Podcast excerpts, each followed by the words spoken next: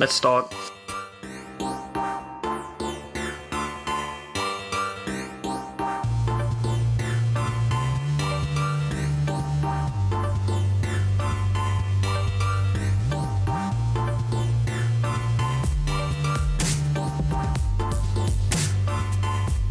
Welcome to episode 10 of the Solarian Clan podcast, Soul Notes. Uh, this episode is Luke Who. I'm your guest host this week, Soren, um, and hosting with me is Not Disliked. That's me. And we have several first time guests on the show. We have Ace. Hi there. Chell. Hello. Poetry. Hello there. And Failsafe. Hello, fellow guardians. that was a tough guest to get, let me tell you. So, uh, quick uh, community and clan update uh, for all you Solarians out there. Um, our Solid Gold tournament has reached its halfway point, but that's not too late for you to join. We have a catch up mechanic in it so that if you hop in now and do well, uh, you you still have a chance to win the tournament. You can still get a good number of points. If you're interested in that, uh, you can check the announcements channel of our Discord or message one of our admins or just head to Solarian.net and follow the tournaments links to Solid Gold. Next, I want to talk a little bit about a special date coming up later this month. The 24th of September marks Solarian's fifth anniversary of our original founding. Uh, so we're going to be doing a little uh, celebration around. We're going to do some challenges and some events, maybe do some emblem giveaways. Um, we are going to host on the consoles uh, a little retro D1 uh, play as well, uh, because that's been very heavily requested. Uh, and the last thing I want to mention is we just had our seasonal leadership meeting so there was a lot of good content discussed there, some um, changes to the community and to the way we do things, uh, as well as some things that'll really make uh, the quality of life for our community members better over the next season. And there'll be more information going out about each of those specific initiatives and what's happening uh, with the clan uh, in the next couple weeks. So. Uh, and with that, I am going to turn it over to Not Disliked to open up the main topic of our conversation this week. Not disliked. Why don't you tell us what we're talking about? Mm-hmm. This season, leading up to Opulent or Shadowkeep, uh, Luke Smith has been doing a lot of writing and a lot of posting on Bungie.net. Uh, he's released a three-part series called The Director's Cut and a single post called uh, Seasons of Year in Year Three. I don't think that's the exact name, but um, the problem with these is they're really long, really, really long. Um, and not a lot of the reason why they're long is because of the info. It's because of Luke Smith's style of talking. Um, he's a very conversational writer. Uh, so I would still recommend everyone read these posts whenever they can because I had a good time doing it and uh, they're full of really good and interesting info about the development of Bungie or uh, Destiny. But in case you can't, we're gonna kind of create this podcast as a way to go over all the changes that he outlines and the thoughts um, that are important, and then kind of discuss our thoughts on them so you can get some perspectives on the way Destiny's going. So I'm going to start, we're going to start with the first part to the director's cut, the first thing he posted. Um, this uh, post didn't really talk about much going forward it focused mostly on the lessons they learned from approximately Season of the Drifter onward. So, the first thing he starts with is an overall thought uh, breakdown of how the year went um, on a broad scale. He said, The annual pass has done a great job of reducing content droughts in year two, and they're going to continue to shoot for that standard in year three. Although, on the other hand, the annual pass was also harder on the Bungie team than they expected and was wearing people down by the end of the year. This is partially due how to how they implemented unique loot and progression systems in each season. You can think of the weapon frames in Black Armory, you had Reckoning and the mote system in Drifter, and you had the Chalice in Opulence. Um, this repetition and re-implementation of the same system obviously uh, hurt their development time. So the, in year three, they're going to specifically target to create a standardized set of mechanics that they can reuse every season to uh, allow players to progress without having to have that same load on the team of redoing all their work every season. Um, the rest of the post is broken up into 10 sections, just kind of loosely named, whatever he named them. Um, and I'm just going to go into them now. The first one he thought about, he wrote about powerful sources. He says that the game currently has a problem where there are too many sources for powerful gear. In the final season of year two, we are still returning to the Dreaming City to run the same story missions every week. In year three, Bungie is planning to reduce or disable certain powerful gear sources from previous seasons. This should kind of curate the amount of places that we can get powerful seasons from powerful gear from season to season, and you know keep you from having that burnout on certain types of content that you've been coming back to every year, every season. Um, then we enter the wide section on the drift season of the drifter. The first part uh, touched on this. Bungie is going to have to pick one of the Gambit modes, Prime or Vanilla, and focus all their efforts on that. This isn't because they need to remove content from the game, but it's simply because they want to be able to focus their efforts on one specific Gambit mode to make it the best that they can be, rather than have to maintain two at the same time that essentially serve the same uh, purpose. Um, the second thoughts he had were on the Reckoning. Um, the entire Reckoning, at, from an activity standpoint, was the result of Bungie trying to create an activity that posed a challenge to players in the context of the gear present at the time. Remember, this is uh, gear like Skull of Dire Ahamkara, Orpheus rigs, Phoenix Protocol that was made it really exceptionally easy to get your super back instantly. Um, and you'll remember that after that season, they nerfed these exotics. Um, so you can see why they did that.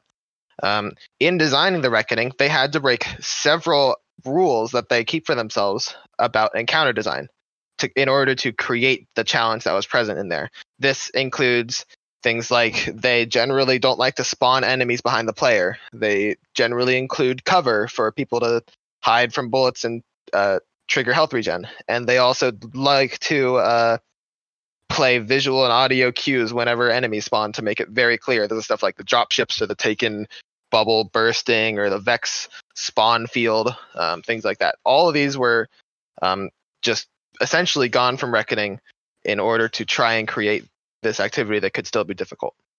The third part of his thoughts um, in on the Drifter are as follows as well. Destiny's RPG gameplay and action gameplay are constantly at odds with each other, and balancing the game and creating systems is a constant battle between how far in either direction the games go. Game goes. Mechanics that circumvent systems in the game, like Whisper's reload perk, uh, Lunafaction boots, Rally Barricade, Super Regen exotics, are a huge risk to the difficulty of the game. There is a reason they're nerfed, and Bungie takes full blame for having to nerf them in the first place. They're the ones who put them in that state. It's their fault that they had to nerf them, but nerfing them was also necessary for them as a development studio. Um, then we move into the several parts on opulence. Um, the first part touches on the pursuits tab.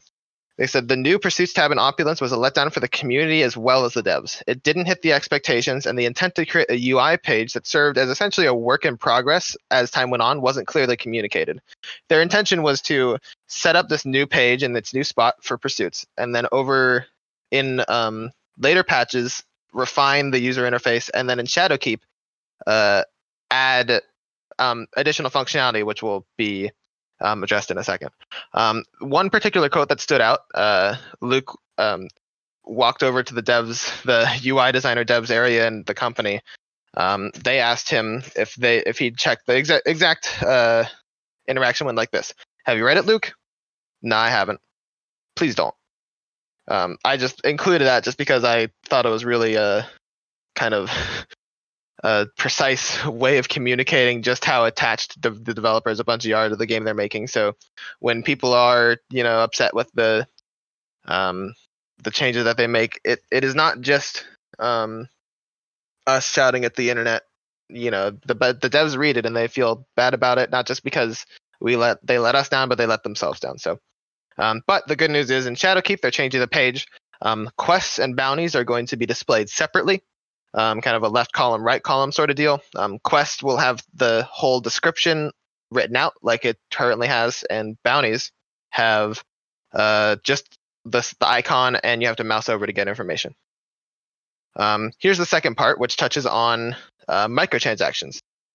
Microtransactions are crucible, crucial for funding ongoing development of Destiny 2. A prime example, the ornaments for Whisper of the Worm single-handedly funded the dev cost, so you know the amount of money it took to pay the devs um, during the time that they were making it, um, for zero-hour mission and rewards. So all of that funded just by Whisper of the Worm uh, cosmetics. Super powerful. Um, in Shadowkeep, the Eververse store is actually moving to the director. That way, we don't have to keep going to Tess every time to check up on the um, the her current wares. Um, they also touched on the separation of um, cosmetics and the game. They say they want to do as good of a job as possible of separating microtransaction content from gain loot. This explains the Eververse armor being made ornaments. They want cosmetic items, ornaments, shaders, ships, sparrows, emotes, and finisher animations to come from the store, and cool armor, gear, gameplay affecting items are to come from the game alone. Uh, he later uh, addressed this. People were concerned that this meant that um, all cosmetic items would stop coming from the gameplay itself. He addressed this and said Destiny will continue to offer cosmetic type items as loot through the gameplay. Eververse will not become the only place to acquire this type of gear, but this is the only kind of gear that Eververse will sell. So there you go. Um, the third part he wrote about opulence was pretty simple. Uh, Menagerie was really good, and everyone loves it, both internally, both in the community. Everyone's having a really good job with it, and they're going to continue to try and hit that kind of mark with the activities that they create down the line. Um, the final part of thoughts on opulence, and the last part in this post, uh, the first part, um, con- is touching on how content is built internally. Um, content in Destiny 2 is built in parallel. When one season releases, the following season is already largely done. This means that they struggle to immediately respond to feedback on content between the seasons. Um, this explains why we had such a good loot system in Black Armory with the Forge uh, frames bounties. You could choose which one you wanted, um, or you know choose out of a few selections. And then in Reckoning, all that went away for a pure RNG. Just maybe it drops and maybe you get the gun you want. So that explains that regression. The game is being built kind of different sections at the same time, so they can't always respond to feedback immediately. But on the other hand, the Chalice in Opulence is one of the best loot systems that Bungie has created to date, both acknowledged by the community and Bungie itself. They know of this and they're going to strive to kind of hit the same standard that the Chalice hit in Opulence in future loot systems. And that pretty much roughly summarizes the part one of Director's Cut. So now we're going to go kind of talk through all the thoughts he had in here.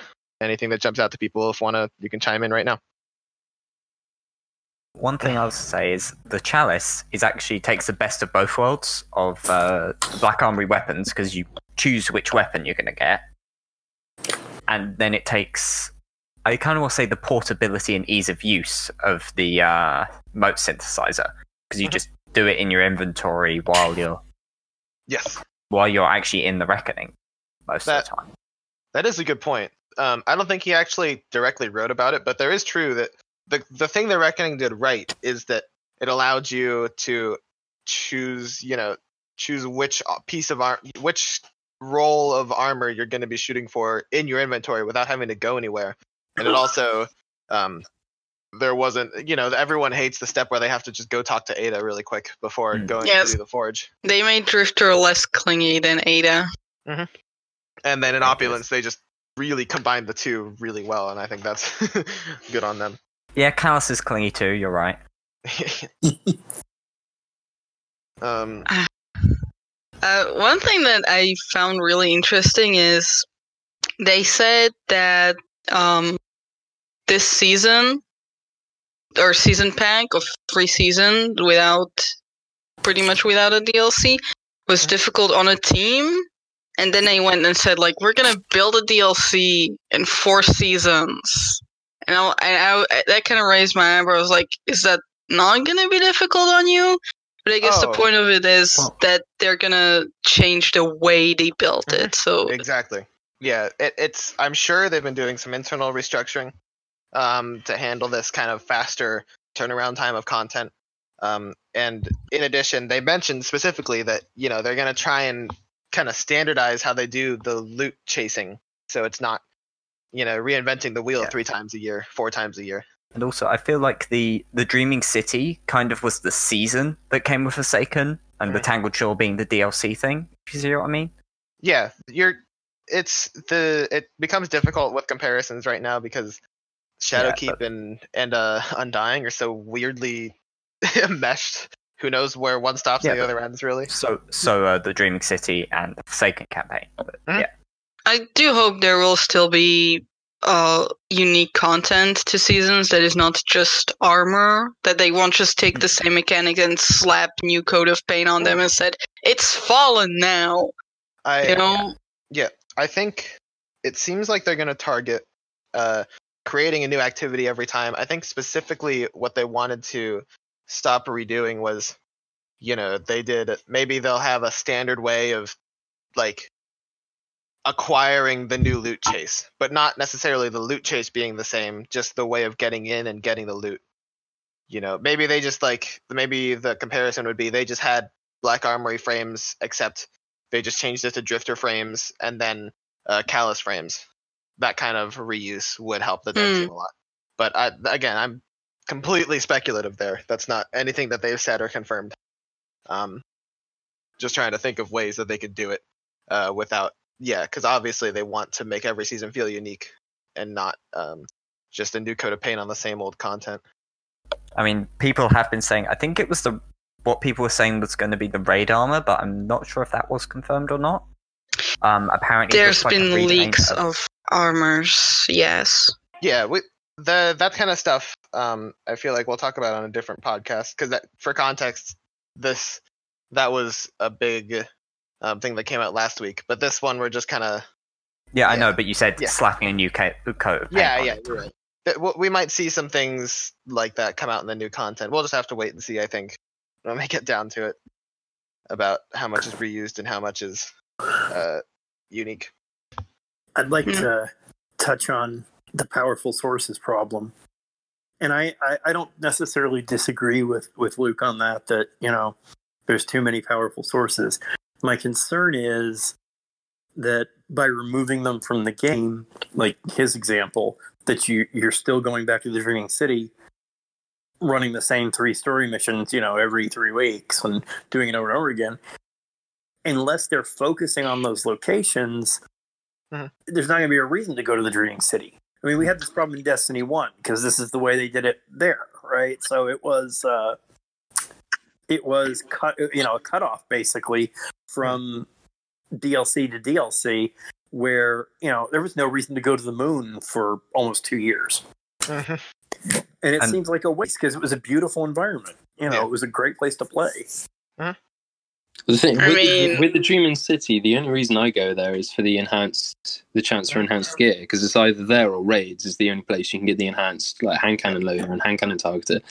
So I've hit max power like weeks after the DLC come out, but I'm still Right. on my warlock. I want an enhanced uh, hand cannon targeting helmet, so I'm still going to the Dreaming City first thing on reset every week just to try and just try and drop that, and then I'm farming Menagerie. But it hasn't happened this week. But yeah, that's the only reason I'm going to the Dreaming City. I mean, Yeah. my my meme reaction is, hey, we want to have reason to go to the Dreaming City once the curse is broken. Mhm. Uh, but my serious reaction is the fact that I don't go to the Dreaming City at all lately, Yeah, Mhm. because and Once- it once- is a shame because it's literally the prettiest place in the entire game. Yeah, that's kind of always the sentiment with this stuff because Bungie's so good at world design and artistic type stuff. The the worlds they create are beautiful, and then um, the content struggles to get us wanting to go back there. Um, so I think that's yeah highlights definitely highlights a yeah, I mean, e- I to guess I'm great still running the raid, so there's that. yeah yeah um, up until this week, Mars was kind of not a place people went to apart Mhm. from because the Lost Sector's good for making Black Armory frames and things like Yeah. that. It was not somewhere people came back to to do Mars thing. Mhm. Just like in apparently in D1, people did go back to the moon for two years. Exactly. um Same thing. the, there is a part of the, his last post about seasons Luke Smith made um, kind of gives me hope in that regard about having us go back to old content in the context of new content. Um, we'll touch on that when we get there. Maybe we can follow up on this thought and see what you guys think whether that addresses it. But Sounds like but you're definitely you're definitely right that it is. That's always a thing Destiny struggle with, and hopefully they can. That's something It- they can continue to get this better is going to sound like speculation, but uh, now I'm not well versed in D1, so people can correct me on this. But Black Garden wasn't that on Mars? I could be wrong. Please Uh, don't the shoot me. The entrance was. Yeah, I was Yeah, gonna say. so- Yeah. And with Mars becoming an open location with uh, how New Light's going to work, everyone can Mhm. visit Mars, right? Mhm. A lot of the stuff in Shadowkeep could be on Mars. The uh, Uh, Vex, Undying. Not Shadow, Season the Undying. The, Yeah. the Vex stuff. Yeah. Could be on I mean, Mars. It, it at least will be involved. I think. It. It, it also. I think that would also mostly be a lore thing. I mean, we do know from one of the screenshots in some gameplay, one place or another, that we're gonna there's gonna be an entrance to the Vex activity on the moon. Um, just on the we saw it on the map, but that's like Hmm.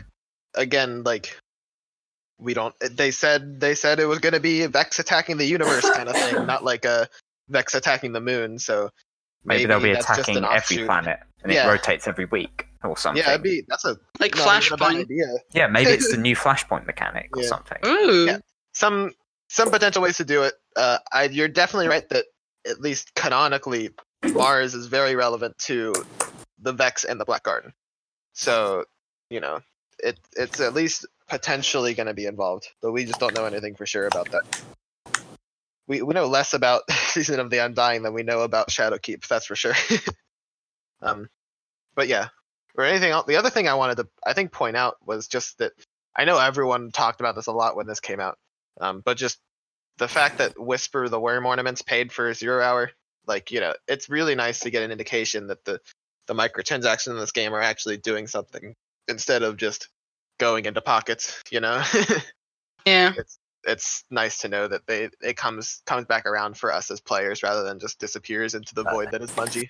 That's actually reminded me of the earlier point about the Whisper nerf and the now Lunafactions nerf as well. The Luna Lunafactions nerf has actually buffed Whisper again, though. Because Yeah, like it made it relevant because that was my complaint about Whisper. if they'd released the Whisper nerf at the same time as the Luna nerfs, we would have been less mad about the Whisper nerf. Yeah, but yeah, more mad in general. Yeah, Oh, yeah, that's just how that's just how uh how nerfs tend to happen. It's all about the context at the time. You know, yeah.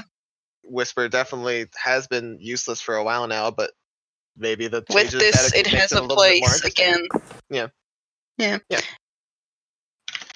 Okay. Is there any other thoughts about this kind of part of the director's cut, or do we want to just move on to the next part? I, for one, I mean- am looking forward quite a bit to the armor ornament system. The Eververse ornaments have always been quite pretty. It'd be nice if I had a Hmm. body to put them on. Yeah. I do hope it will pave the way for uh, ornaments in general, transmog in general. It, Also- the best, the, Yeah. the best thing about the ornaments is that it concretely draws a line between uh, Eververse and play advantages. Because mm-hmm. previously, Bungie had to they've they've talked about this. They had to deliberately design Eververse armor with perks that were not good. You know, they put like off-meta guns and non-enhanced Primary ammo yeah, finder. stuff like that So on the people couldn't Eververse buy the Eververse armor Exactly. to beat the game. and now you can't do that because they don't come with perks. You need to you need to have the armor to put it on.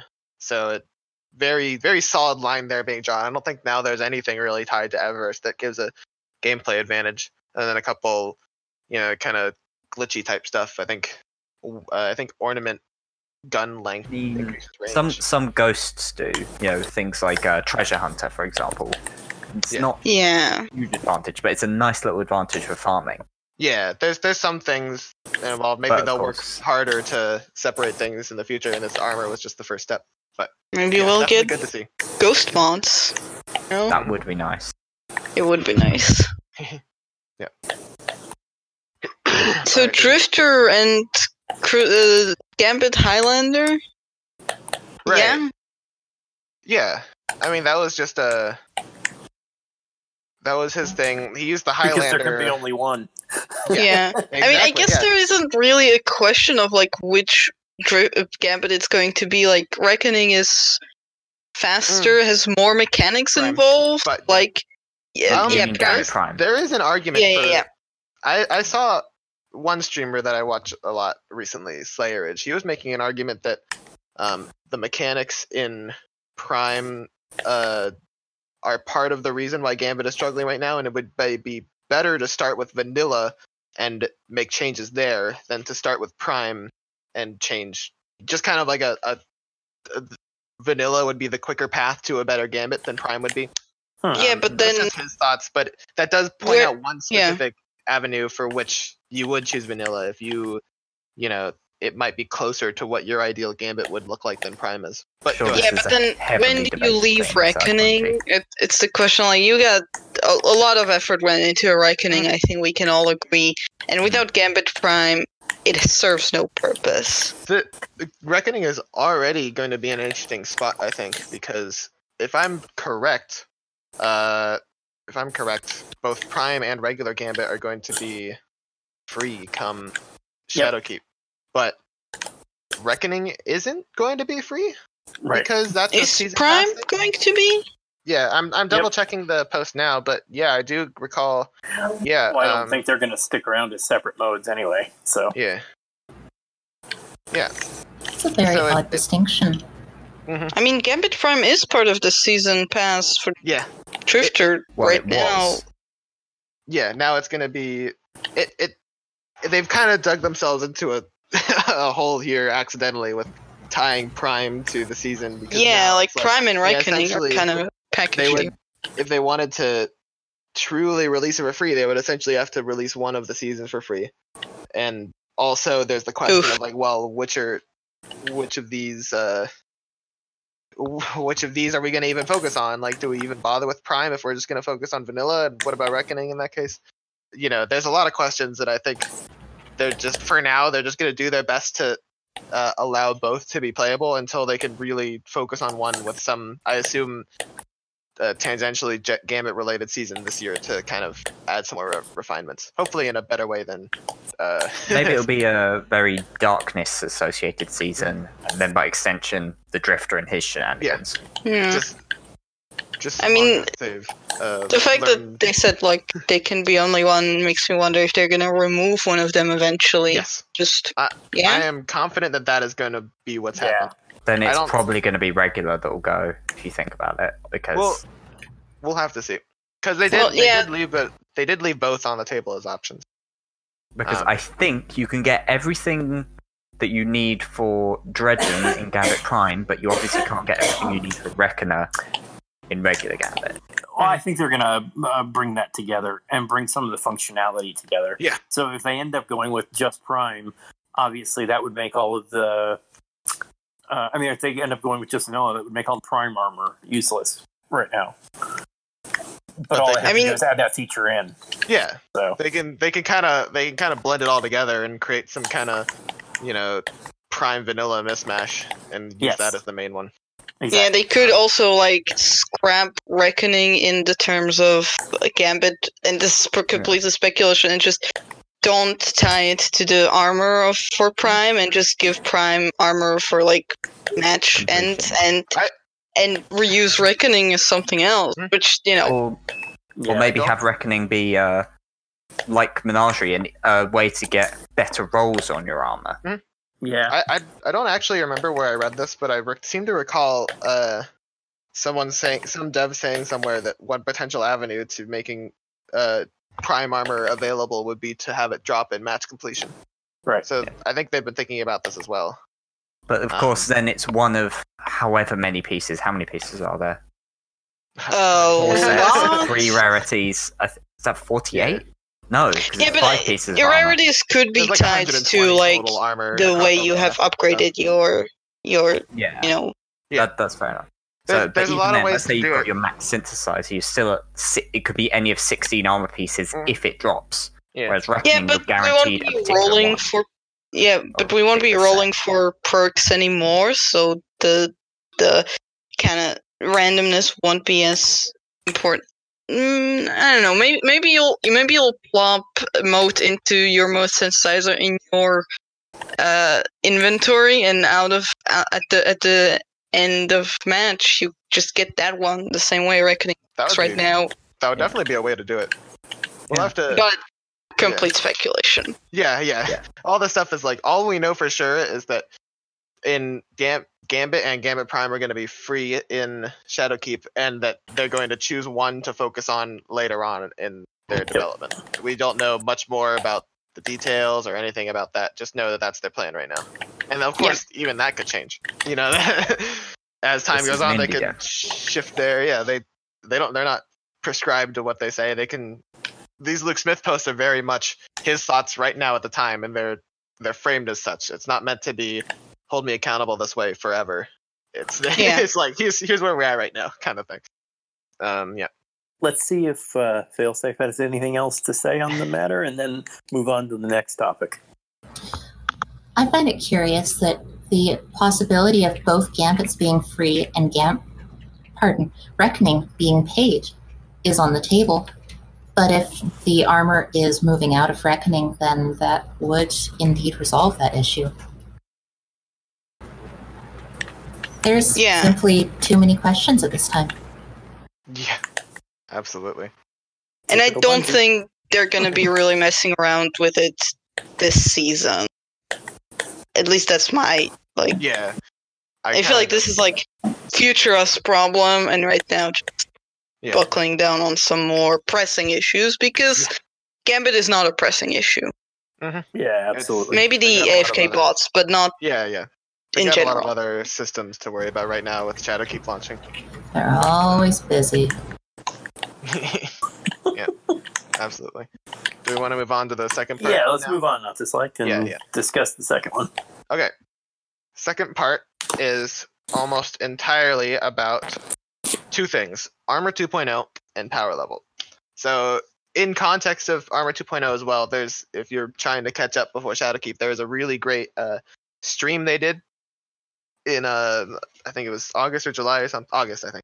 Early August. Um, so, if you want more details about Armor 2.0, that's definitely something to worth watch. But he does a good job of summarizing everything here, and I've summarized a summary here as well.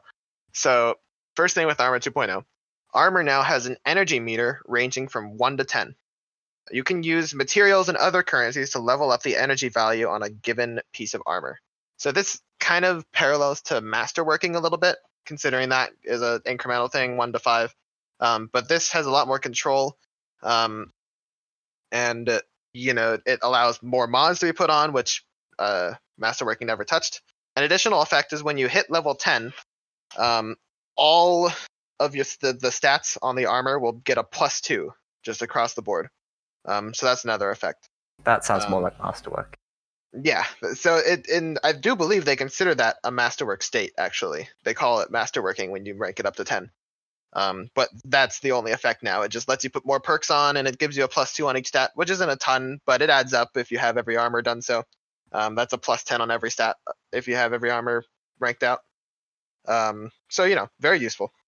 Um, and this energy value is ranked up using materials and other currencies to level up the value. Um, these materials are stuff like masterwork cores. We also saw two new ones being used.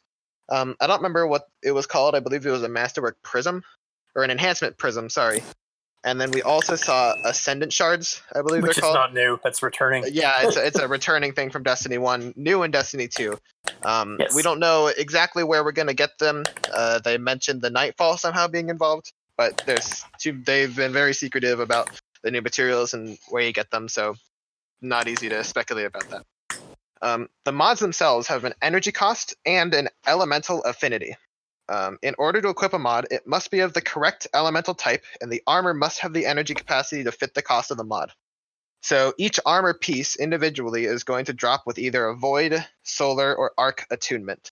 And depending on that attunement, you will only be able to put uh, those specific kinds of mods on the armor. Um, let's see. And also the the one to ten energy thing works exactly how you think. There's mods have costs. Um, they've gone. uh, We've seen cheap ones. I think some cost one to two, and some cost upwards of seven to put on. Um, and really, you can put on as many as you can fit in the slots that are available, and as long as they don't add up to more than ten, you can put them in there. Um, so people saw this in the stream, um, how there were attunements on certain mods, um, because the attunements work like this.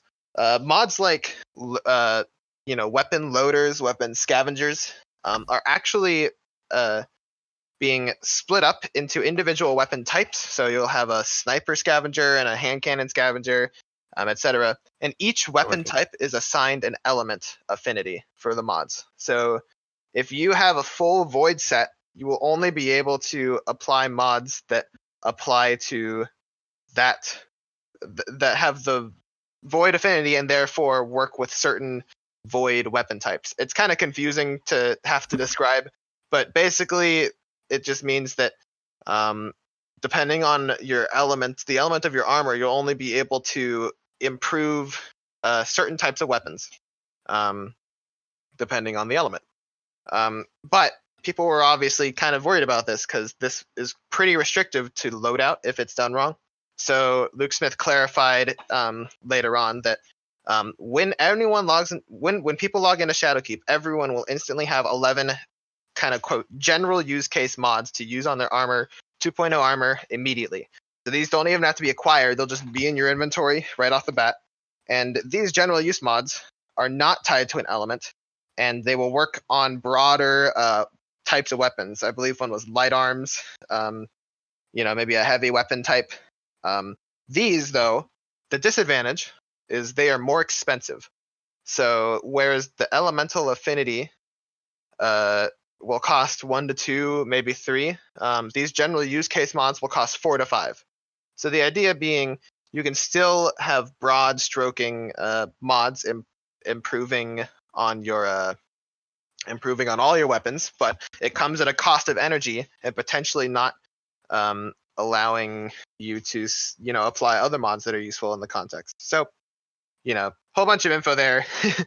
uh, if you want, there's definitely sources you can look into this. I'm sure there's a lot of YouTubers who are talking about Armor 2.0 and the details of how it works. But I'll just keep going. Um, the way the affinity system works with specializing in certain weapons actually allows them to kind of, and mods in general, allow them to balance armor perks better. Um, this allows this is because they can change the elemental affinity of a certain mod if it works too strongly with another mod in the same element, or they can improve or raise the cost of the mod if it's too uh, cheap in comparison. Maybe they want it to mean more when you put it on. Um, it gives them a lot more tools to balance things on armor, which is always great to have as a developer. Um, when it comes to the mods themselves, unlike currently where mods are consumed, you can you have a certain amount of them and you can only use them that many times. Mods in Armor 2.0 are permanent. Once you get it, you can never lose it and you can use it as many times as you want for free. So that that is a great thing to hear. Um, the armor themselves can roll still have random rolls. It's not all about the mods. Um, the things that randomly roll are every time you get an ar- piece of armor, the initial value of the energy is randomized. Um, all armor can level to 10, but the starting point will be random. Um, also, every armor can roll with all three elemental affinities. Um, so if you really want a certain set, uh, you don't have to worry about that set's element type. You can get it with any of them. Um, the other thing that will change is uh, the stats that drop on the mo- the armor. So you know this is the three stats that exist right now: mobility, recovery, and uh, resistance, as well as the three new stats or old stats being brought up to Destiny One or Destiny Two: uh, intellect, discipline, and I can't remember the last one. um. Anyway, six total stats. Strength. Strength, that's the one. I, I- Sorry, I was I on felt- mute. yeah, I felt pretty good for getting two of them right. I'm honestly. uh, so all six of these stats, um, the armor will roll with numbers in them, and they'll be randomized each time. So if you want a specific stat really bad, you can grind for that armor to have a good roll, a good high value of that stat um, by default. And that's okay, the other good news about Armor 2.0 is that if you can get the legendary armor in the game currently, then it will drop as Armor 2.0. Unfortunately, it means uh, stuff from collections is going to drop from as Armor 2.0, so you do have to go out and re-earn them. But all the year one content and all the year two content has been updated to Armor 2.0. If you can get it in the game right now, then it will drop as Armor 2.0. The obvious uh, exclusion from this are you can't get Trials gear and you can't get uh, Faction Rally gear right now. Um, and so those won't be made Armor 2.0. But everything else in the game, if it can drop, it's Armor 2.0. So that's So it may actually be worth doing ex- escalation protocol Yes. again. escalation protocol is probably yeah, and vendors will finally be will finally buy the planetary engrams again. Yeah. But then you end up wanting the look of the raid armors anyway because they're some of the coolest. Mhm. So- Well, I mean, yeah, but but there is Before- definitely something to be said for like I, still love Insight Rover Vest, but I had to leave it leave it for uh, the front armor because it just didn't have perks, and Mhm. you know I was really salty about that. Yeah. Before And get- then before we get too disgusting, there is still a bit more. Yeah, yeah. Oh, uh, sorry. Post. Yeah, no, you're all good. Um, the last note on Armor 2.0 he has is moving over to it when you launch in Shadowkeep. Um, he says it's there's nothing requiring you to move over to Armor 2.0 uh, gear, um, other than the ability to uh, run whatever loadout you want with the mods you want. But um, considering people who play this game competitively or actively probably have a backlog of enhanced perks those people might actually find that they're infusing that old gear up to their current power level instead of using the armor 2.0 drops because again we're going to have to re-earn we're going to have to earn all the mods on our gear and that includes enhanced perks. You're not going to get any from dismantling gear that has enhanced armor on it. So um, he he's pointed out that the adoption of armor 2.0 either is either going to be really fast if you're kind of a casual player doesn't care about the perks or doesn't need doesn't have any backed up uh, you might move over to armor 2.0 immediately because it doesn't matter for you but people with a large backlog of really useful perks on their armor might end up sticking around on armor 1.0 a bit longer than others might. Um, it'll all depend the amount of time will all depend on uh, where these mods come from the enhanced perk mods um, and stuff like that. Uh, we don't know exactly how it's going to work out, but just keep in mind, just because Armor 2.0 is in the game doesn't mean it's going to be optimal to use it right off the bat. You might want to keep your old stuff. It might be better. Um, okay. Yep. Second Real part. though, uh, Oh, just yeah, some sure. clarification, because maybe you know better than I do. It, What's up? doesn't that mean you're sacrificing intellect, discipline, and strength, though? That is a good question, and I don't know the answer to it. Okay, I was Um, curious. You did. yeah. I didn't. I don't know either. They, I don't think they've actually addressed whether um, Armor 1.0 will uh, Get those stats. Yeah. get the stats by default. It might be that every armor across the board will have a default value of Yeah. those stats. yeah. Um, that would be one way to do it, but I don't think they've come out and said whatsoever. That's actually a good. They did- Oh, He did say that the like the recharge rate we're on right now translates to 30. Mhm. yeah, so So it'll probably be 30, 30, 30. Yeah, that would that would be a good way to do it. They would just make sure all the armor 1.0 adds up to each one has six. That would add up to what we have now. Yeah. um, but unfortunately, I haven't clarified. So we'll have to Clarify, either. but that'd be the common sense thing. Yeah, that's one way. yeah, to do it. but that's not always common sense. But we'll have, we'll have to. Yeah, yeah. We'll either wait for them to clarify before it launches, or just see what happens when it launches. You know, Yeah. whatever Yeah. happens. exactly. happens. Um, yeah. So the other part of this post was all about powerful sources. So in Shadowkeep, instead of having sources be soft cap, so you know right now, um, strikes will give you plus, I believe it's plus sixes or sevens until you as a character hit 730 and then they will give plus ones and plus twos, while the raid will continue to give plus sixes and plus sevens until you hit 750, which is the cap. So currently, there's a kind of uh. Oh. situation where all sources are very useful, and then right off the bat, and then as time goes on and you level up, they stop becoming as effective until only the pinnacle activities continue to give good boosts. In Shadowkeep, this is changing.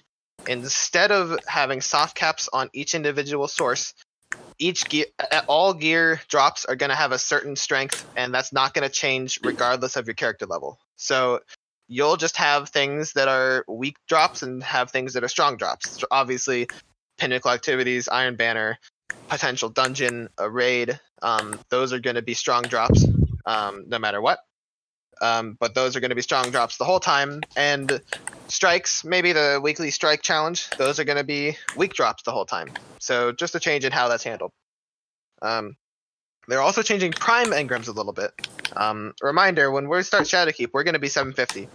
Prime engrams are only going to start dropping when people reach 900. But you can accumulate charges of prime engrams, um, kind of like how many are expected to drop in a short amount of time as you're climbing up to 900. So it's not like they're useless into 900. You just won't see, you know, the fruit of your labor until you get there.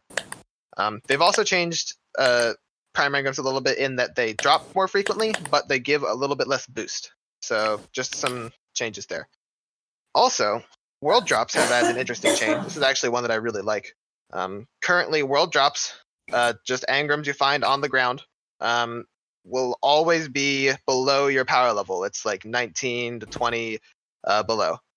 Um, th- in Shadowkeep, they're changing it such that every world drop has a chance to drop at your uh, average power level instead of below it. Um, this is good because when you're climbing uh, up the power level grind gear wise, you'll have gear that are really strong uh, compared to your average, and you'll have gear that's really weak compared to your average. So world drops actually have a chance of giving you a boost. Um, if they land in the right slot that's kind of been lagging behind the average a little bit, that will be a boost there. Um, without making it such that you can actually grind world drops for powerful gear grind. So that's really useful. Um, there's also, as I mentioned kind of casually before, but just to clarify, um, in power in Shadowkeep, um, the minimum level is going to be 750. So everyone in the game, across the board, universally, automatically, as soon as you load in, you're going to be 750. 750 is the new minimum. You cannot go below that once Shadowkeep launches. I think that's only for existing players, existing Guardian. But Well, I mean, no, every that's everyone. When you uh, finish the first mission, I believe in the first mission actually, you'll be 750. Everyone's 750. Yep. doesn't make much sense. Why not just drop everything down to zero and have the max be 250? Uh, I don't Because know. Yeah, there's exactly. a prophecy ace. Yeah. Oh, There's a the prophecy, that when you Yeah, reach yeah, level 999 and uh, solo Shattered Throne, the like the curse will be broken. that's, that's potentially one reason. But okay, there's just a little bit more. Um, so this is actually another cool thing. Um, in Shadowkeep, we you might have heard there's this thing being added called the artifact. Um, the artifact is going to be this Add thing back. added back. Yeah, that's true. Um, as you level the artifact up, it's going to give you access to some seasonal mods that you can put in your armor. Um, these mods are going to go away at the end of the season. I think he talks more about them later.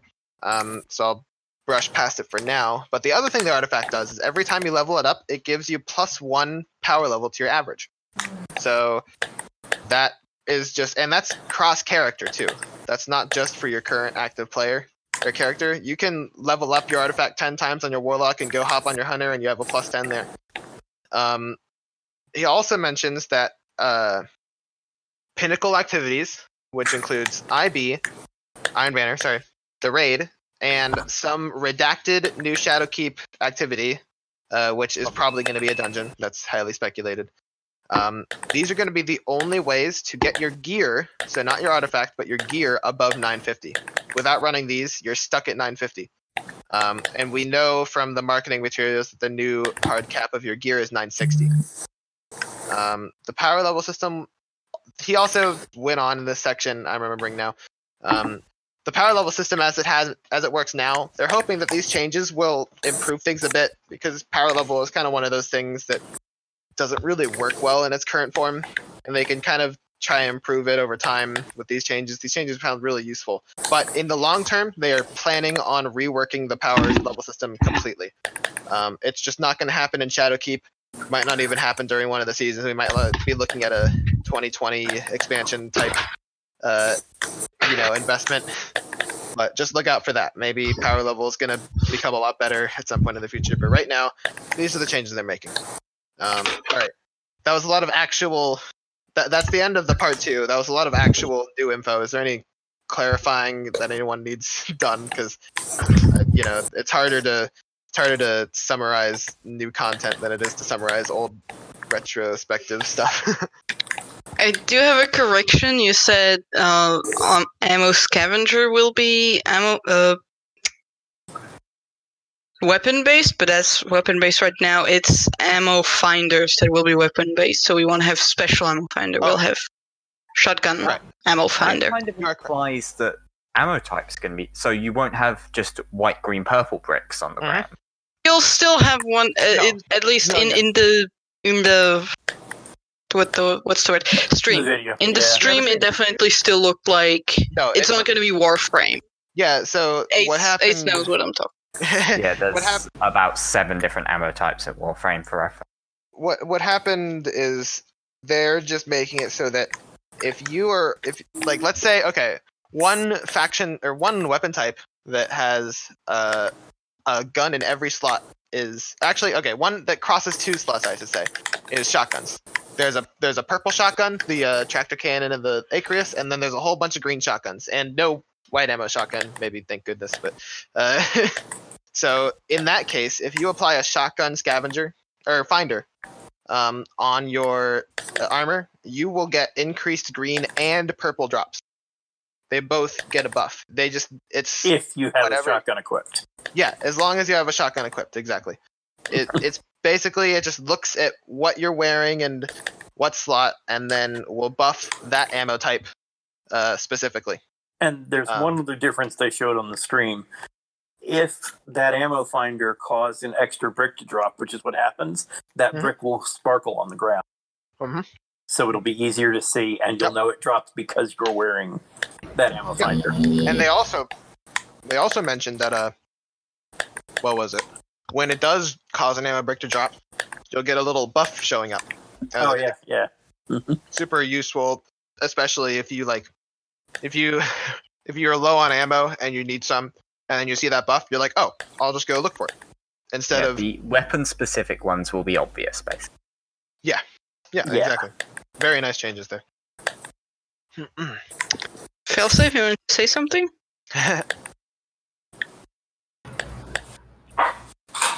No, I am good. okay.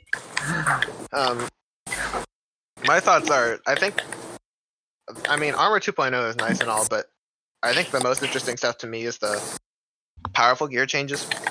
Um, Definitely, because it it means you won't just drop out of doing whatever thing that is you enjoy. Mhm.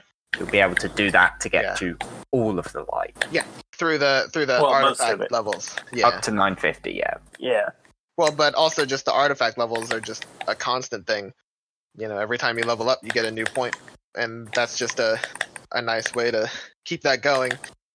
Feel like you're contributing to your character without doing the specific things in the game that drop good stuff. Um, and also We're kind still of hunting for that blast. And also kind of uh, allows people who might not be able to play the raids all the time, just maybe just scheduling or you know being up in time zones that aren't common for people.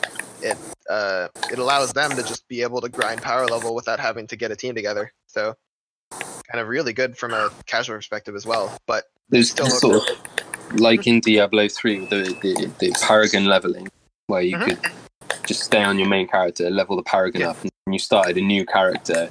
Mhm. with Destiny can be so boring going through the story missions again and again and again. Three So having times at least. something that just uh, Yeah, boosts that- you that's straight what- up, that's like the Paragon leveling is awesome. Waiting. I love that. Yeah, and and I and I like it because it's not like it cheapens the achievement of gear level at the same time, because there's a clear line between artifact level and gear level still being drawn. You know, you can get to one, you can get to power level a thousand either by artifact and your gear being level 900, or you can get 40 levels of artifact and have your gear be at 960. But people can still see which one you are. It's not like it cheapens the achievement of getting to level 1000 it's just an alternative way of getting there that's a lot more friendly to uh people who might not be able to participate in pinnacle activities all the time. One thing I didn't hear you mention that I've heard a lot talked about in the community recently is that there is no cap on power Mhm. level now. Yeah, specifically in terms of artifact. Right. Right. Gear is still going to be capped at 960. And it's believed that the artifact is going to be uh, logarithmic in that Ah, makes As- sense. exponential, maybe actually, as Yeah, in I that um, in Higher that, levels uh, are harder to get. Exactly. Yep. So it's not like we're gonna have people hitting 1500 by the time the season ends. It's gonna be a whole lot of people at a thousand, uh, less people at uh, you know a thousand ten, fewer people at 11 or a thousand twenty, and then like no one at a thousand thirty yeah. because it just gets harder and harder and harder. The Um, point there about having to redo story missions, that's why I haven't made a warlock yet. Because after doing story missions the second time on my hunter, I got bored, to be Mhm. quite honest. Yeah. And sad again because Cayde. But yeah, that's why I haven't And- done a warlock yet, because I don't bother going through all Yeah. the two campaigns. Red War and Forsaken in this case, the others you Mhm. don't need to bother with, really. So New Light will fix that, thankfully. Yeah. Exactly. and give you that fancy D1 upported intro mission. you can mess around with. Yeah, I wonder if people who already have three characters uh, will be able to play the mission. They said yes. Okay, Oh, that's cool. that's good to know. I figured you have to figure with the amount of hardcore Destiny 1 players who moved up to Destiny 2, they knew that they would need to allow an avenue of people to replay that just because it's a fan favorite. Yeah, it'll, Or pro- it'll probably be like when you replay a story mission nowadays, like a mm. heroic story mission. Yeah. Yeah. I would imagine. That would be my guess. Or maybe, or maybe it's just gonna be like a, a one-time quest where like Ikora calls you in and she's like, Oh, "Hey, that's it. Guardian, remember how you started?" And we just flashback time. And Yeah. The, yeah. The other thing I like about this, in Armor 2.0 specifically, is the elemental affinity of weapon types. Um, kind of subtly nerfs different loadouts without restricting you from using those loadouts in a buffed manner. Because they have those general use case mods that applies to broader strokes but has a higher energy cost. Um, but then if you want to specialize and kind of add some extra functionality on your armor, you have to obey the the elements affinity on the armor and that Right. kind of uh, they they've they've noticeably separated things like i believe uh i think it was i can't remember hand cannons and shotguns or hand cannons and uh machine guns got separated by element um different things like this where now bungie has a different avenue of controlling uh meta builds by uh controlling which element they're attuned to and making sure that if you want to run a loadout optimally, you can't necessarily go for the just the meta ones. Um, kind of a nice way to do it, where it's not it's not like you can't run them, and you still have the general mods to buff you if you want to, but it's optimal to, you know, specialize into a less meta build. Absolutely. Anything else people want to talk about in around here? The Yeah. Got a thought on the power levels. If power drops are based on average power level and your artifact impacts your average power level, does your artifact impact your No. gear drops? No. I, I had the same thought for a while, but they've clarified recently that gear level is what will control the powerful gear drops, and not artifact level. That's probably good. Mhm. Yeah, Makes 'cause otherwise you could have a huge jump between your gear. Yeah. And that would legitimately uh that would cross the line into cheapening the achievements of people who work hard in pinnacle activities because they get the same gear levels. You know, it would it would that line that I talked about earlier would kind of get less clear. Well, Um, but it also decreases the impact of having the artifacts shared across all your characters.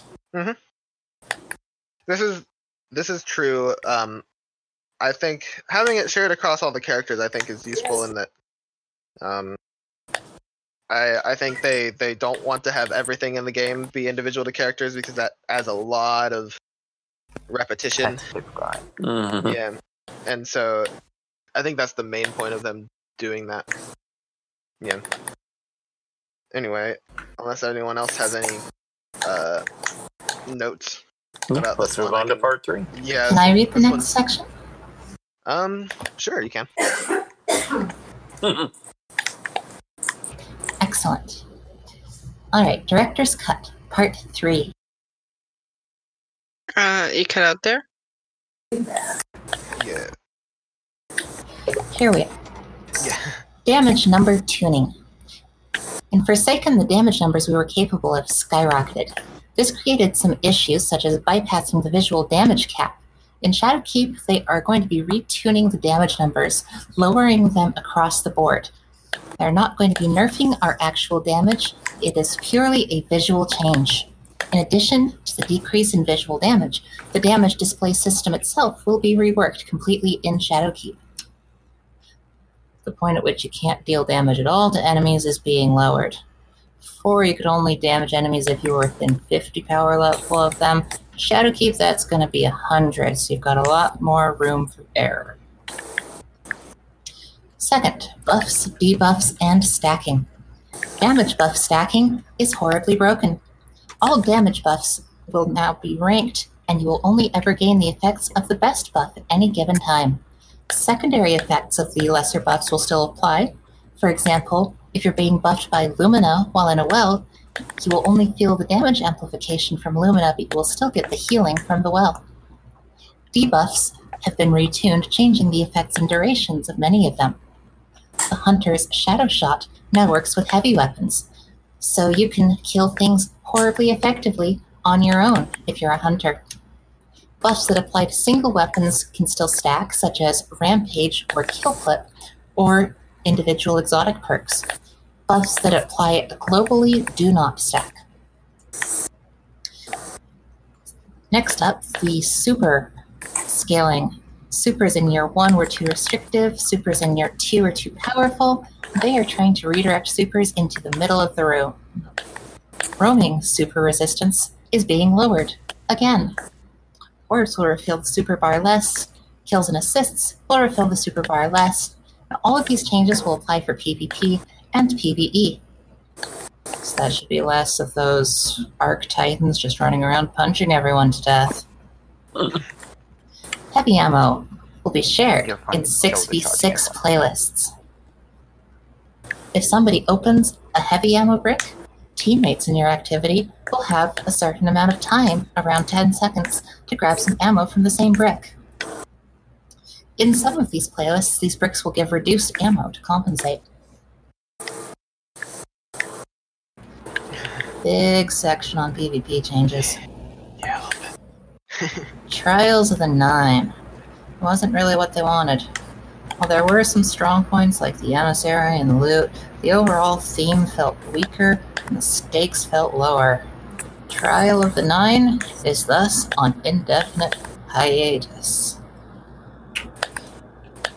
Instead, they want to add more playlists without adding so many playlists that population is a problem. So quick play and competitive will be no more. They want to add more playlists, so they'll remove some. Something similar to quick play will be the classic mix mode, which will be not skill based and have a mix of control, clash, and supremacy. Competitive mode will be replaced with a 3v3 survival. There will be solo versions of the same playlists, and both the solo and the 3v3 playlists will reward glory. 6v6 Control will be its own playlist, as they quite enjoy this mode for new players, and this will be coming with the free to play. There will be weekly rotating 6v6 and 4v4 modes, where other game modes like Clash, Supremacy, Mayhem, Lockdown, and Countdown still show up. Some underperforming maps will be removed from the game. 3v3 Elimination will be returning as a work in progress. It will be missing voice lines and unique medals for the mode, but will be in the Crucible Labs playlist in various configurations. Token Resurrection or no Token Resurrection, various variations on heavy ammo drops, and they are using this period to gather feedback on elimination before they place it into a more permanent home. They're also bringing back two maps from Destiny 1, Widow's Court and Twilight Gap. Matchmaking will be changing how it handles skill. They are focusing on increasing the variety of skills you're matched with. Sometimes you will be matched into extremely competitive games. Sometimes you will be stopped. Glory will go up and down more quickly or slowly depending on your estimated skill value compared to the game. All point systems will be changed to make losses less punishing to your streaks. So if you lose in the middle of a streak, you will only lose part of the streak instead of the entire streak. Lastly, the evolving world. In year three, they are going to focus on creating an evolving story and world. They're changing that world over time such that it feels like a place where things take place, not just activities, but stories and plot points. In Shadowkeep, something will happen on the moon. Over the season, parts of the game will change until the season ultimately reaches an event. This will exhaust the season's content and set up events for the following season. Year 3 will see activities that are added to the game for the length of the season, last for three months with new gear to chase, and at the end of the period, some of the activities will go away. Sometimes the loot itself will disappear, but only for a limited time before they bring it back in the future. And that's that for that section. Yeah, there you go. Um, the only that was great. Thank you. They made that Yes. one of the that was that was a longer one too. So thank you for handling that. Phil. Also, note one new map will be coming into Crucible too. There were I I wanted to follow up that um one note in the in the director's cut part three is that he put emphasis on nine in Trials of the Nine when he said it was going on hiatus. Um, So basically, someone's going to kill one of the nine, it'll be Trials of the Eight. I, I Oh mean, the- yes. The idea is that in Destiny 1 it was called Trials of Osiris. Right. And so potentially they would want to retire the theme of Trials of the Nine, but bring back Trials, but with the theme of Destiny 1 or a new one. Who knows? And maybe this is all reading into italics too much, but it's something to watch out for. If it's Trials of Osiris, does that mean they're going to make Mercury great again? Yeah, well, potentially. they spoiled their opportunity. To be honest, I'd rather have Emissary as my as you know the person I meet rather than Osiris. Oh, yeah, definitely. But you know that's just lore things. Also, Yep. I, so I haven't played Destiny 1, but just the mention of Twilight Gap, or I'm just getting lore tingles just going down Okay. my spine. Yeah. I, I just want to hear all the Shaxx lines about Twilight Gap. I mean, there's no ar- uh, map specific lines, unfortunately. Not yet. So- It's, like, it's Twilight Gap. It- They've got Yeah, but like, it wasn't anything. Sp- it was just another map in Destiny One, right? Mhm. Yeah. It was a good map, though. Um, yeah, the other thing I wanted to add was just that all this P- that whole PvP section they reiterated and then expanded on in the most recent TWAB, which was uh for people listening later the September 5th TWAB. So if you care about these changes and want more information, definitely go check that out. There was a lot of good info that we didn't have when I wrote this thing up. So yeah, good worth mentioning. And I do I do think um all these changes around PvP type stuff. Even I, I mean, honestly, this I think this was my favorite part out of the three um, that Luke Smith did, just because the PV the PvP changes were all so good to to learn about and know that they're working on it as a mode, and you had the PVE buff stacking rules change to make uh make PVE content hopefully not trivial again.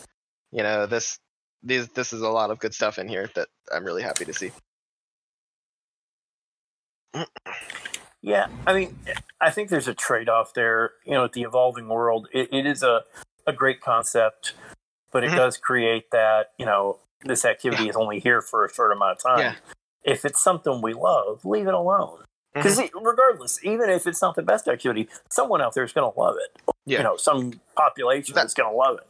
the the stuff on the the evolving world i wrote up the the the seasons in year three post as well i figured Mhm. we we could save the those thoughts because Okay. he he Yeah. he expands on them on a lot better way the, the you know in part three is just kind of hey things are changing sometimes and in part three actually goes in depth into how you might see them change Yeah. um but yeah um let's see the other yeah There's supers. Oh, go ahead. Uh, I I understand that they want to bring down supers a bit, uh, even if I don't really agree with it. I feel like we need mayhem PvE activity. We need some place where we could just go wild. I mean, there is one place, but it only comes around every few weeks, and that's the uh, battery acolyte escalation. Yeah, but protocol. still, that's Yeah. that's sort Yeah. th- there's there's there's a whole load of uh, orbs Okay. around. I'm not talking about that. I'm talking just give us the super regeneration of mayhem in a PV, or maybe just like maybe not mayhem, but you know Increase- mayhem They had that ish. somewhere. They had that somewhat in Blindwell. They they do like to. Uh, Again, that's orbs. Oh no, the harmony. Yeah. Yeah, there is Well, harmony. again, yeah, just not- just just just give us a place where there's harmony always. Be- Because like even even right now when I'm running strikes, unless I'm running some loadout that it refills my supers a lot, I'm saving the super the whole way until the boss, and Yeah. that's like Mhm. kind of a. eh, I mean, you know, I, I'm I get three main, quarters so- of the way through, and it's just it's kind of a bummer to save this thing because listen, casting supers feels awesome, Mhm. and I do understand they want Destiny to be uh, skill based, but I do also feel Oh, like you have that. this you have this awesome button, and you're going to be trying to make us use it less. Yeah. It's not PVE that's the problem, though. It's, it's PvP that's the problem, and they refuse to balance them both separately. Right. So well, I it's think PvP where where supers are. Like you get two minutes into a match and you're thinking, yeah, no, I'm having a good time, and then you hit the first Fist of Havoc pop, and you're like, well, that's that. Then that Hmm. that's all the skills Yeah, on it. yeah, I It's supers suppose. for the rest. I I do think that um, in this case, it wasn't a matter of them not refusing to balance them separately, and more so they they maybe just hit, hit two birds with one stone, but maybe PVE suffers a little bit more. But I do think, in general, PVE supers need to, to be reduced a little bit. It was incredibly easy still to just cast your super like frequently, constantly. I mean, you Yeah, can, especially save if it for you the synchronize. yeah, and you can save it for the boss for sure, but that's more of like a uh a thing Play to style. yeah, it's yeah, it's it's a play style and it's also it's more that's you you do that when you're worried, you know, when it's when you need the super for the boss, you know. You, Right. you you save it if you need it, but then if you don't need it, you can spam it whenever it comes up and you see some enemies. And that's that happens too frequently both in PvP and in PvE still. Um so but you're right in general though that I do think Bungie should balance them separately more. It's just in this particular case, I think the supers was a deliberate both at once choice. Yeah. Then uh I have a weird perspective on this as a Sunbreaker main because Mhm. of Hallowfire Heart, huge ability regen if your super's charged. Yep. oh, so you're you're incentivized So to I hold I on. do the same Use- thing. Yeah, I end up holding on to my super anyway, so it's not going to make much difference to well Sunbreaker mains, maybe top tree Fist of Havoc main.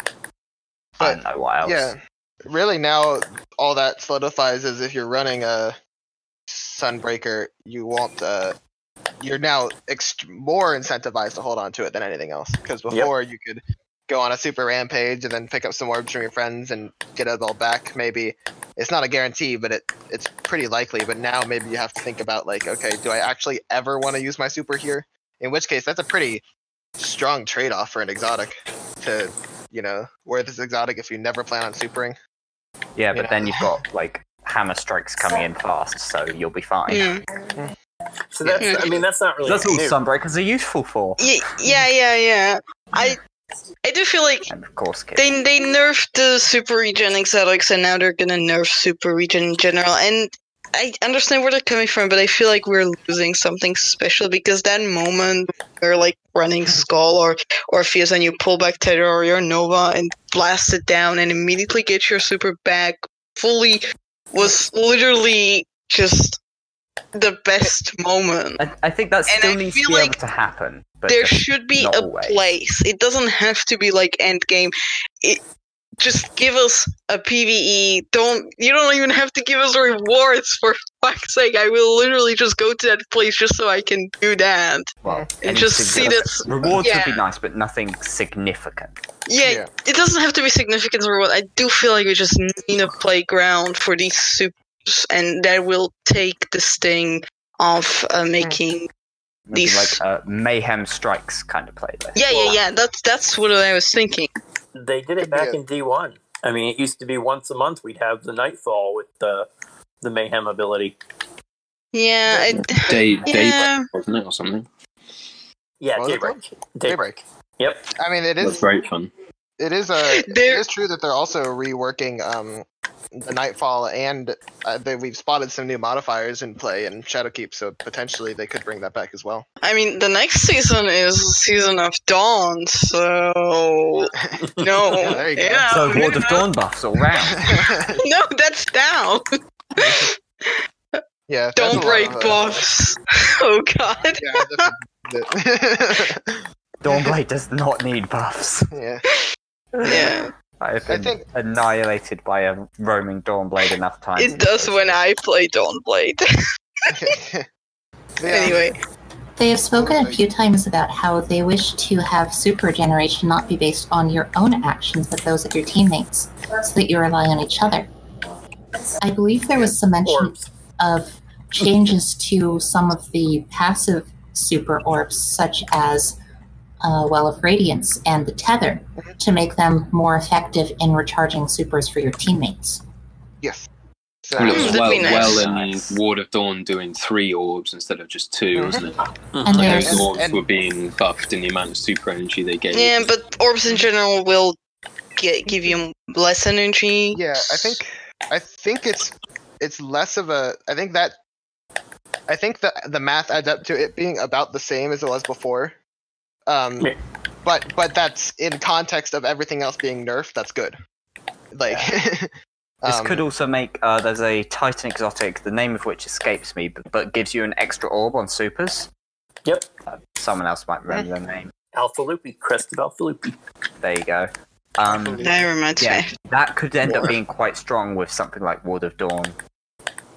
Yeah, Yeah. you know that. absolutely. I do feel like they don't want you to like exhaust your super and then have your teammate pop super and you get your whole super back just from following them around. Yeah. they they don't want it to be uh use your friend as an ex- uh, super regen exotic. They want it to be everyone supers at the same time, and that kind of gets everyone most of the way back to where they need to get the super. So it's like, you know, if you want to super someone down, it, you rely on your teammates to do it rather than just doing it yourself. That was the main problem with the super exotics and what their philosophy around why they had to nerf them was because norm they expect you to rely on teammates in order to successfully re- you know Yeah. blast supers Yeah, yeah, yeah. but those just instantly bypass that it's just do it yourself Yeah, Yeah, but a lot of times you play with blueberries and you don't really Yeah. communicate with them. And eh, yeah that that's the I- harder part yeah, I, just I'm saying. I understand and agree, kind of agree everything they're going for with this change. I just feel like we need a place where we can get that feeling of ultimate power. would you Yeah. say it's like a that feeling of under- being a guardian. you can understand logically but you're still upset about it like it, that yeah, kind like I want that feeling. Mhm. Like Warframe isn't scratching that itch. Come on. Of Sorry, Uh, how Power is being fantasy. the human blender not scratching that? Because it doesn't have that feeling of just it. It's just different. I It's would not as satisfying, right? I would want to. I, I think ideally, I do want to wrap up just because we have the, the next one Yeah. is the, the longest. But I do think ideally, um, it would be c- best if Bungie could find out a way to get it so that just casting the super itself gave that same satisfaction, and not the regen of it. yeah. Like find ways because the best part about the regen is the the instant gratification of using your super well. yes. You know, it's like Yeah. it's it's not just casting the super, the which already should feel good. It's the it's the um I've cast I've just casted my super so well that now I have it again kind of thing. And if they could find ways to integrate uh you know return of investment type thing or Maybe know. you'll get an extra piece of loot Like maybe you get a currency for super And kill. maybe it's just get a sound. Like honestly, like half of it was just the sound of like. Yeah, just, yeah, yeah. And then that there's super of- recharge. yeah. There is uh, one more thing I wanted to bring up before we move to the next one, Mhm. and it's a problem Bungie has dealt with or dealt with since they launched the game. Once again, they're restructuring the PvP playlists to try and balance the player population so that they can have more choices and diversity without, you know, making it so there's no one in the playlist you have to wait forever. And it's just frustrating. It's like pick a model and go with it. yeah they they tend to um they tend to go too far in one direction every time Yes. they yeah i hope they can figure out pvp I just it'll- wait, I'd love to see Mayhem around I can't. regularly. You know, and I know I'm not the only one that feels that way. there's there's a lot i don't know. It's a hard the, the pvp in destiny is such a hard topic because it's uh it's such a unique game. Yeah, like i do believe there is strength in having your character transfer over into pvp and have it be like an a kind of extension of the pve context but you lose out on competitiveness. Absolutely. You can't have both. And Yeah, so it's Because you know, being a titan in the Crucible is pretty much you've got to have one-eyed mask. Yeah. and there's I like say that as someone who uses Skullfort. and there's Yeah, advantages that certain weapons give that others won't have. And ideally the the perfect pvp system for competitiveness would have a mode obviously that disables a significant portion of like supers and heavy ammo and also just give you access to every single loadout in the game you can just pick and choose from but the Yeah. Problem makes it is into you- any other shooter. you, you you lose something there in the connectedness of the game yeah, where you you go from PVE to PvP, and so You- it's just like kind of without supers and just like, being able to pick any weapon, it stops feeling like this. I Yeah. like. yeah. But then, but you get it's yeah, that's the problem. It's like it's not feeling like that connected world that they Destiny is supposed to be. Bungie wants it to be, I guess, mostly. But you you do gain. It becomes more competitive. You can't, you know. So it's like, yeah. where do you, how do you? Yeah, It's just it's just unfortunate that it's such a a unique kind of game in that sense that it's like and also unfortunate that the gunplay is just so damn good that people want to you know it's like it would work so well as a competitive game if there was some kind of offshoot but as in the current context that doesn't you know it, i don't think having it be that competitive makes sense You can't make comp into a proper competitive esports game without it Mm. stopping being Destiny, basically. yeah Right. it's a complex issue i, I you know it's it's it's it's honestly fascinating on more than just a gameplay level just as a game design philosophy level of what do you do but Yep. it's just unfortunate that not everyone can win not not in a pvp way but in a get what they Yes. want kind of way Exactly. yeah all right should i right. hit Yeah. the final let's bit this is the this is I think this final part, not part of the director's cut. This is a separate post um, called "Seasons in Destiny 2's Third Year," and this I think gives more information than anything else about um, how the annual pass is changing, um, how the story content is going to change within the seasons, and so I included this. And there's a whole bunch of sections in here where I'm just going to be reading directly from the article, so it's going to be a bit long, but I think probably the most informative out of any of these articles. So bear with me. Um, the first section he touches on is the evolving world, and he comes back to this later on. Um, but he starts off by saying that the new focus that they're working on is making it feel like the community is contributing to the evolving world of Destiny. You can kind of see this even in the Mars challenge that's going on right now, where people, Bungie sets a number to hit, and the entire community has to work together to hit it instead of just you hit the number yourself. Yep. Um, so it's clear that they're kind of already experimenting with this. Probably see more in Season of the Undying. And even here, this is the next part. In Season of the Undying, the portal to the Black Garden will be opened as part of the raid. He calls it Jacket Quest. I think it's funny. Um, Vex are now pouring out of it. In collaboration with Ikora, we will, and then he just lists a bunch of random stuff that essentially amounts to doing things. And then by the end of the season, the portals will close and the world state will change and the activity will go away.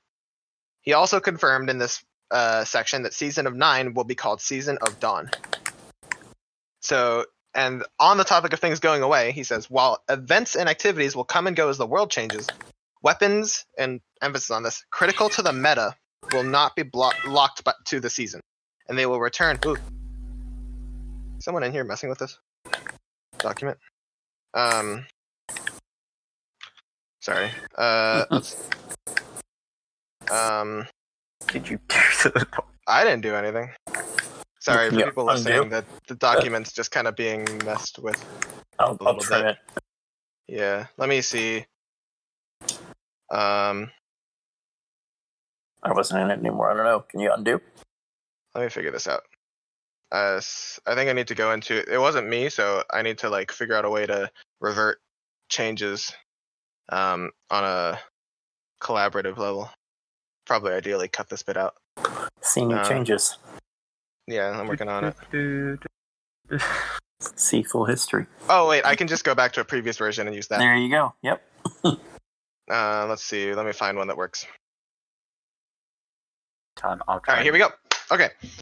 While events and activities will come and go as the world changes, weapons and this is it uh hi, or um this is emphasized. Weapons critical to the meta will not be locked to the season and they will return in later seasons, although not immediately after. So that's like if a gun comes out and turns out it's really good in PvE or PvP or both, it'll come back. You're not gonna be permanently missing out by not acquiring that gun, even Right. if it goes away temporarily. Um, so next he talks about the seasonal artifact. Um, this is just another part of how the the seasons are changing. Um, the item comes with two parts, as we've already mentioned. The first part, every time you level up, you can choose a new armor 2.0 mod that's specific, t- or armor 2.0 mod to attach to your armor. Um, it gets unlocked. Um, it also adds a point to your overall power level um, across all characters. And as we mentioned before, this artifact power level is uncapped, although probably slowed down over time. Um, the seasonal mods from the artifact will be removed permanently or completely at the end of every season. Although some mechanics from these mods might show up back in later reason, seasons, or maybe use just as permanent mod additions, depending on how they go. Um, in addition, the artifact power level bonus is also going to be reset at the end of every season. So let's say you hit gear soft cap and then get to plus 40 on your artifact, um, gear hard cap, I mean. Then at the end of the season, you're just going to end up at 960, even if you got to like 1010 in the artifact. That's just going to go away. Um, what they're planning to use artifact mods for is to kind of create seasonal trends in gameplay. For example, they might spotlight some mods that enhance grenade launchers or auto rifles, or you know maybe trace rifles get a special mod. Um, all this goes on the armor, for the record. Um, they're also kind of using this as a testing ground for new uh, mechanics, um, or you know maybe they just add a strong mod in, and then it turns out it's so overpowered that it's breaking the PVE. Well, worst case, goes away at the end of the season, so they don't have to worry about it sticking around much longer. Um, okay, so now we get into seasonal XP progression. They're adding a direct track of rewards each season that is progressed by simply leveling up your seasonal rank with XP. Each re- season will have 100 ranks with varying drops at each rank. There's also a free and a premium track. If you pay for the season, which is the Season of Undying is included in the Shadowkeep purchase, that's how you get access to the premium track. There's not an additional fee. It is included. When you're on the premium track, you also get access to the rewards from the free track. You get access to both. This system is kind of like a battle pass. if you've played a game with one of those, Fortnite being a big one. Um, very similar thought uh, philosophy behind it, but the advantage being it's not additional purchase. You just have to buy the season, which you would buy anyway if you wanted access to the raid, the exotics, activity, etc. Um, so they provided this article a list of all the things attached to this seasonal rank, and I'm going to read that right now.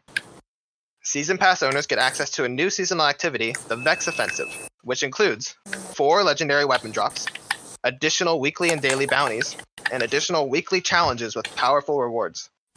It also includes a new weapon quest for an exotic bow, Leviathan's Breath. This is exclusive to the season pass owners. This bow is probably the heaven weapon bow mentioned in the Vidoc. Yeah. Um, it also includes a new exotic hand cannon, Eriana's Vow. This is awarded on rank 35 of the free track, but on rank 1 or rank 1 of the premium track. So pay for the premium track, which is the season, and you get it immediately off the bat. And if you go for free, you have to level up a few times. I think that's suspected to be the uh, sniper hand cannon. isn't it? Yes, this Yeah. is true. That's The that's the one. thinking there too. Um, there's also three seasonal legendary armor sets, one for each class. Um, collect a set during the you you collect a complete set during the first 25 ranks of the free track. This is different from it is now, where if you wanted the armor from the season, you needed to buy the season. Now you can get access to it for free with the free season track. On the premium track, you get all three sets on rank one. So it sounds like rank one's going to be pretty overloaded with a exotic hand cannon and some armor sets, but there you go. Um, this armor also drops within the Vex offensive seasonal activity. And if you want versions with higher stat tiers, or you want to roll for a better stat roll, you'll need to play Vex offensive to earn them. So this uh, track isn't intended to give you good rolls on the armor. It's just intended to give you the armor, and if you want better rolls, you got to go to the activity to get them. Some other this- stuff on the. Oh, what's up? Is it intentionally going to be seeded with bad rolls, basically? Um, I believe it's going to be limited. I think it's going to be random still, but I think it's going to be limited in some way to Ah, okay. Yeah, deliberately make it. Yeah, you wouldn't want it, it becomes an, another. If if they went too far on that, that would become another issue similar to Eververse. pay to win. Yeah, they don't want that. I mean, pay to win is harder because it's it's not like extra fee on top of what you're already paying, but it is a little bit Yeah. sketchy that everyone gets the good stuff. But anyway, that's not how it's gonna work, so that's good. Um, so some other stuff on the premium track only. Three universal ornament ornament armor sets, one for each class. These are the really crazy looking Vex style if you've seen those going around. Um, there will also be an exotic weapon ornament for Eriana's Vow, two legendary weapon ornaments, a new finisher, finisher, probably a new finisher animation specifically, Yeah. an odd exotic emote, and an exotic ship. Um, on top of whatever else is potentially in there. We don't know. This might be incomplete list. Um, so that's that. Um, the in addition, in addition to giving rewards, they also want the people affecting the world and getting loot drops early in the season to be people earning the ranks, not people buying into them, which is typically how battle passes go. Where as soon as the battle pass comes out, people can either grind through it or buy ranks through it with real money. Hmm Um, they don't want the situation to become that the best people in the game will have the season pass comp- or the where the people with the season pass completed and uh, which might contribute to the current storyline going on. They don't want that to be paid. So there will allow people to pay for ranks in the battle pass, quote unquote battle pass, but only within the last they say two to four weeks. This isn't meant as a mechanism to let people um, skip ahead of people who are not um, playing the game or who are playing the game. This is just meant as a catch up. Like, let's say for some reason that was out of your control, you were not able to play this season much at all, but you still really want the content on the Battle Pass. When it comes to the end of the season, when Battle Pass ranks don't matter, you can buy into them and get that content that you missed out on. So, yeah. I don't Um, think that's unreasonable. Yeah, I think this is the better way to do it. And they also mention um, the XP needed to level up is reasonable, so it's not going to be like hard to get to 100. They said that the internal team testing, the internal testing team ranked up in one hour by playing strikes with a full stack of bounties at 18 minutes per strike. That's pretty slow if you're not really, you know, if you're not really trying. So uh, basically, all the people in this voice chat will end up being rank 100 by the end of October, at least. Yeah, yeah, I'd say I'd say end of October, maybe mid end of December. I don't think it's going to be fast necessarily, but it's not going to be. You're not going to hit hundred in you know the last two weeks or anything. Right. Uh, I, as I was kind you of making play- fun of us that we play Destiny a lot. Yeah, I know. Too much. I just want to. I just want to Exactly. clarify because this is you know, this is the the more controversial stuff around it. So, yeah. Also, the well rested buff, if you might remember from right now, where you Mhm. get uh, accelerated XP for the first three levels, um, that still applies. Um, it resets every week, but it is now per account instead of per character. But luckily, the battle pass is also per account. So, Is it three stacks still? do you- Or, um, three stacks, yes. All right. okay. Still three stacks. Yeah, just just one set of three instead of three sets of three. Um, the intention with this mechanic is for the most committed Destiny players who start on week one to reach rank 100 by simply playing what they already want to play. If that's not happening, they have the ability to adjust the scale. So they're not trying to screw over people and force people into paying. They they're going they're planning to and they're going to adjust the XP scale if people aren't hitting where they want them to hit.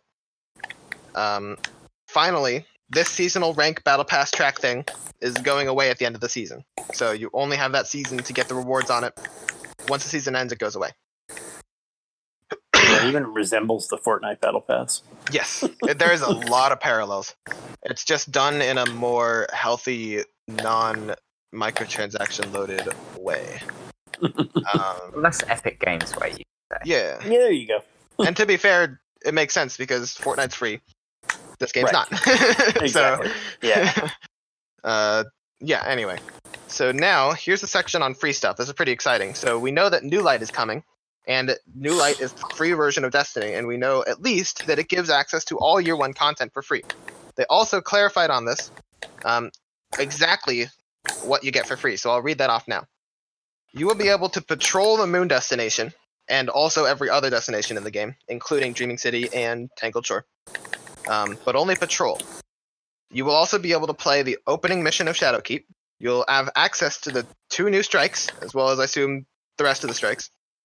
You'll have access to the Crucible updates that we talked about last section. Two returning PvP maps from the D1 era, Widow's Court and Twilight Gap. You'll be able to play Elimination in Crucible Labs. You'll be able to have access to Armor 2.0. The uh, the seasonal artifact, which is called the Eye of the Gate Lord. That's something you have access to. You can use finishers. You have access to the pinnacle weapons. Um, they only mentioned Gambit and Crucible, so potentially the Vanguard one's going away. But you have Maybe access to them as a free like- player. artifact and the season pass of Mhm. that because that's kind of done in PvE activity. Yeah, exactly. And on the free seasonal rank rewards, you have access to the new exotic weapon, Eriana's Vow, the hand cannon, three legendary armor sets, one per class, two legendary weapons, um, glimmer and upgrade modules, and they mention upgrade modules are sources of free infusion. Um, so when you have an upgrade module in, in your inventory, you can just spend that instead of the normal masterwork cores and planet materials, etc.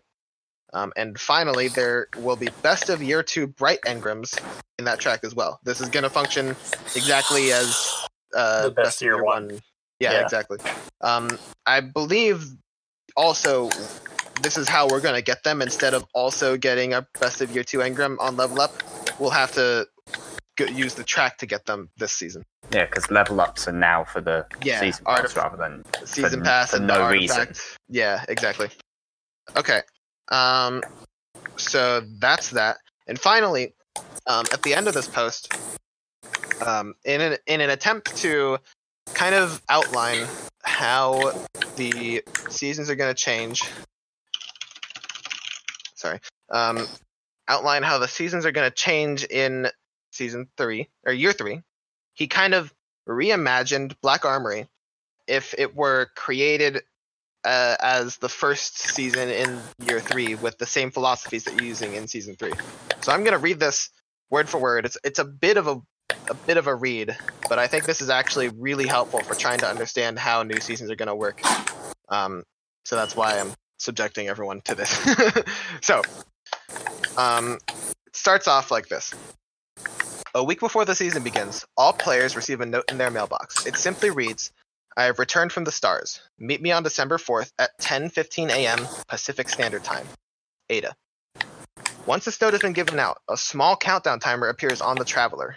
When the timer reaches zero, players in the tower see a ship unlike any they've ever seen land between Zavala and Lord Shaxx. A figure transmat out and walks through the tower, opening a door that had long been shut. Players follow the character through the tower and figure and the figure lowers her hood and greets the players. I am Ada, and we have work to do.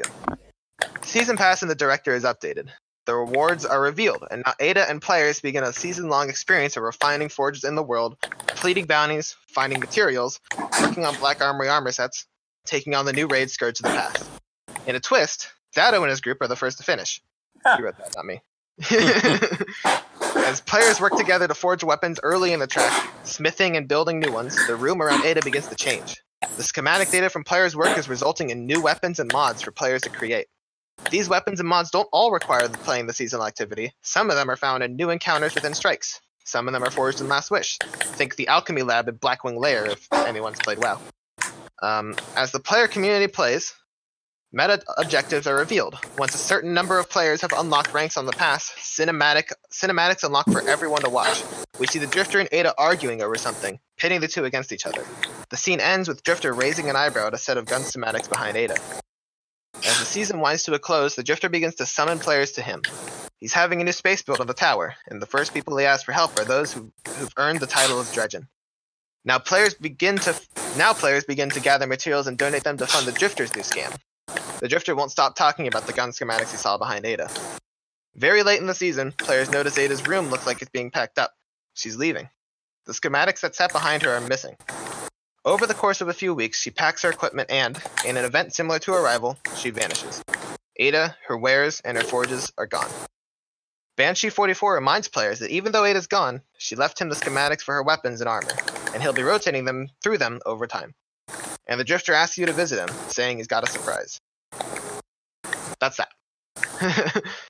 I think, and that's really all that uh, was in relevant within this post. Um, that excerpt I just thought was particularly effective at um, kind of Just in my brain, the Yeah. schematic he's looking at is Hammerhead, and he ends up making Delirium. yeah That's just something like that. brain. Yeah, I, I think that yeah, it's just that that excerpt is more useful than anything else to kind of understanding how the hell seasons are going to work in season three without having to spoil any content from uh, year three, without any having to spoil any content from year three. Yep. So worth reading in my opinion. And yeah, so now this is where this is I think the most interesting also out of the post because this change to a evolving world is kind of a huge fundamental shift in the style of the game. Yeah. What worries me is I'm the type of person I bought annual pass like way into Black Armory, and since then I've been kind of like a season behind. Like I, I got all the god rolls from Forges pretty much uh, like start of this season. I still don't have Blacksmith. I got Dredgen it, also in Opulence season, and like it just uh I worry that there's be there's going to be a lot of like you know fear of missing out, and it's just going to lead to some people being burnt out when they work at stuff they don't really want to work right now, just because they know it's going to be gone Yep. at the season's end. And I feel like that's a dangerous line to thread for Bungie. Well, I think they've said that things won't ever. Things like weapon, cosmetics might be permanently gone, like some are now, apart from best of engrams. Oh But- yeah, Like, like was mentioned there, Banshee still has the schematics. Mm-hmm. yes, so- but the forges are gone. So how do you do? I'm pretty sure there are, I, I, there are triumphs that- tied just- to forges. Mm-hmm. You know. Yeah, I think that was some weird wording. I think they probably couldn't remove the forges No. without. in No, they will. in this yeah, that's what they context, yeah, Yeah. I mean, th- remember this is not a a literal thing that's happening in year three. But I, this, I know, I know. Yeah. Yeah, so I mean, they, they also flat out said um, at the end of Season of the Undying, the activity Vex Offensive is gone. It's not coming. I coming. guess So any Vex Offensive won't- triumphs? Um, triumphs. Yeah, we, we, know, know. that we know that the um from the PAX build that the there are triumphs tied to the seasonal content. Um, There's Seals, not too. medals, seals, right? So how do? no, Yeah. yeah. So You won't be able to get those once the season is over. that's that's the assumption. Right. You'll have the, Yeah, they'll and that's- specifically the, uh, and bear in mind they have the power to specifically balance the titles to become more achievable within the amount of time. Yeah, but then that kind of takes away the, the the prestige of them, someone doesn't it? It it it shifts it. It becomes Hmm. less. Um, It becomes less- less of look less of like you you did all these amazing things and more like you were there, which I suppose is it's still you know, something, and it depends on the title itself. Like we could see variance between the seasons of like hard titles to get, easy titles to get, and the the threat of a time uh, constraint does add to the uh, accomplishment if you do get it done. It's like I got this done in the amount of time they gave me, and it was hard. I didn't wait on it, the point kind of thing. I was making about the forges going away is specifically in the case of the Black Armory stuff, you need the forges to make the weapons. Right. They- Whereas with it- Vex Offensive, it's a drop from there, which could also drop from something else. Right.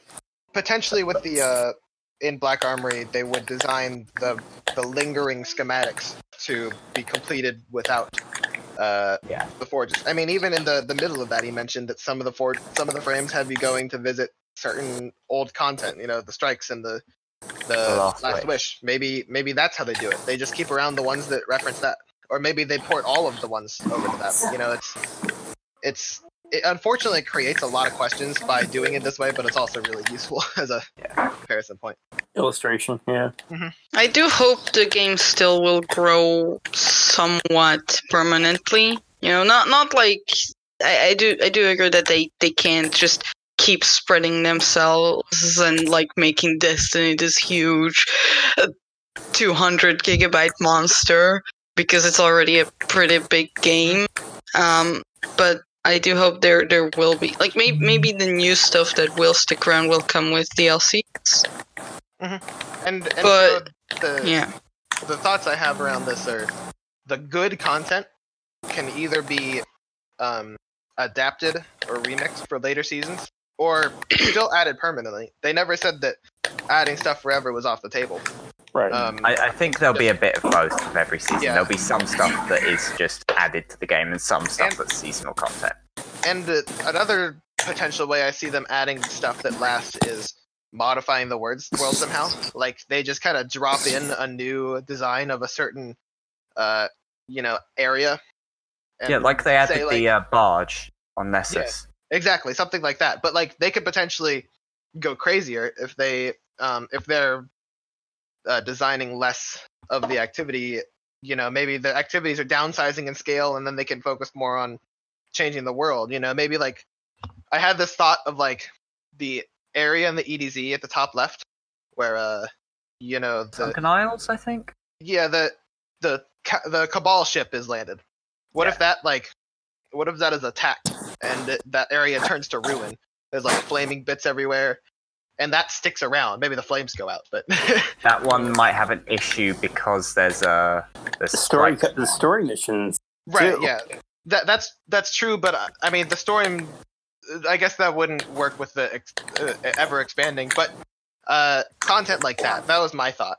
You know they can modify the world in like real active ways and keep that around and then um you know do stuff like that which i, I mean, think we, is, we've I think kind of that's seen really- that um, because the forges on um, Earth and on Nessus, those areas weren't open before. Those Right. were areas that opened up after when Season of the Armory came around. That's a permanent modification to the world. So it's more an addition rather than a change. yeah th- this this season i think this year i think we'll see less additions and more changes than anything Yes. else it's going to be not things being tacked on but instead swapping things out um So basically, who else is going to get killed off? and and my my overall thoughts around this are I totally see this as a as, as something potentially bad. There's a lot of ways that this can go wrong for a lot of people. People who can't play the game all the time, people who enjoy old content, Yep. uh, people who chase titles like that, um, you know, et cetera, et cetera. But I think there's also a ton of potential for this to be a really cool thing.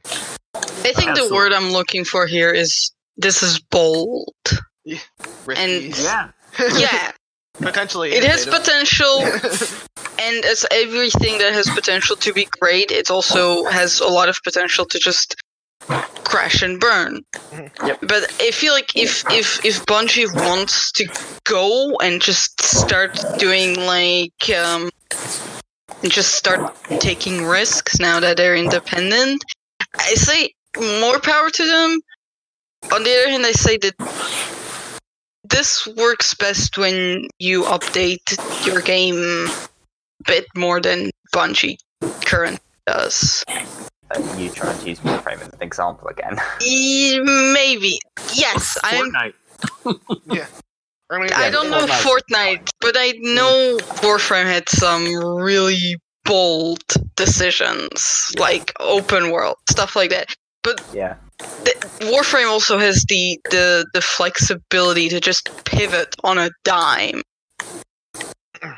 It- it is no secret that Bungie's path turnaround is slow and costly. Yeah, Yes. And, Yeah. and I would hope to see them increase the frequency at which they patch things, at least in a uh, uh, balance. I had I had a thought that they could have a uh, TikTok kind of patch schedule and Mhm. double the amount of patches they make in that context, where they have one one patch the uh, the tick. I think that's how it goes.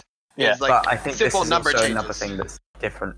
Bungie keep it unified across all platforms. They yes, release the yes. same thing Oh, the same but- time.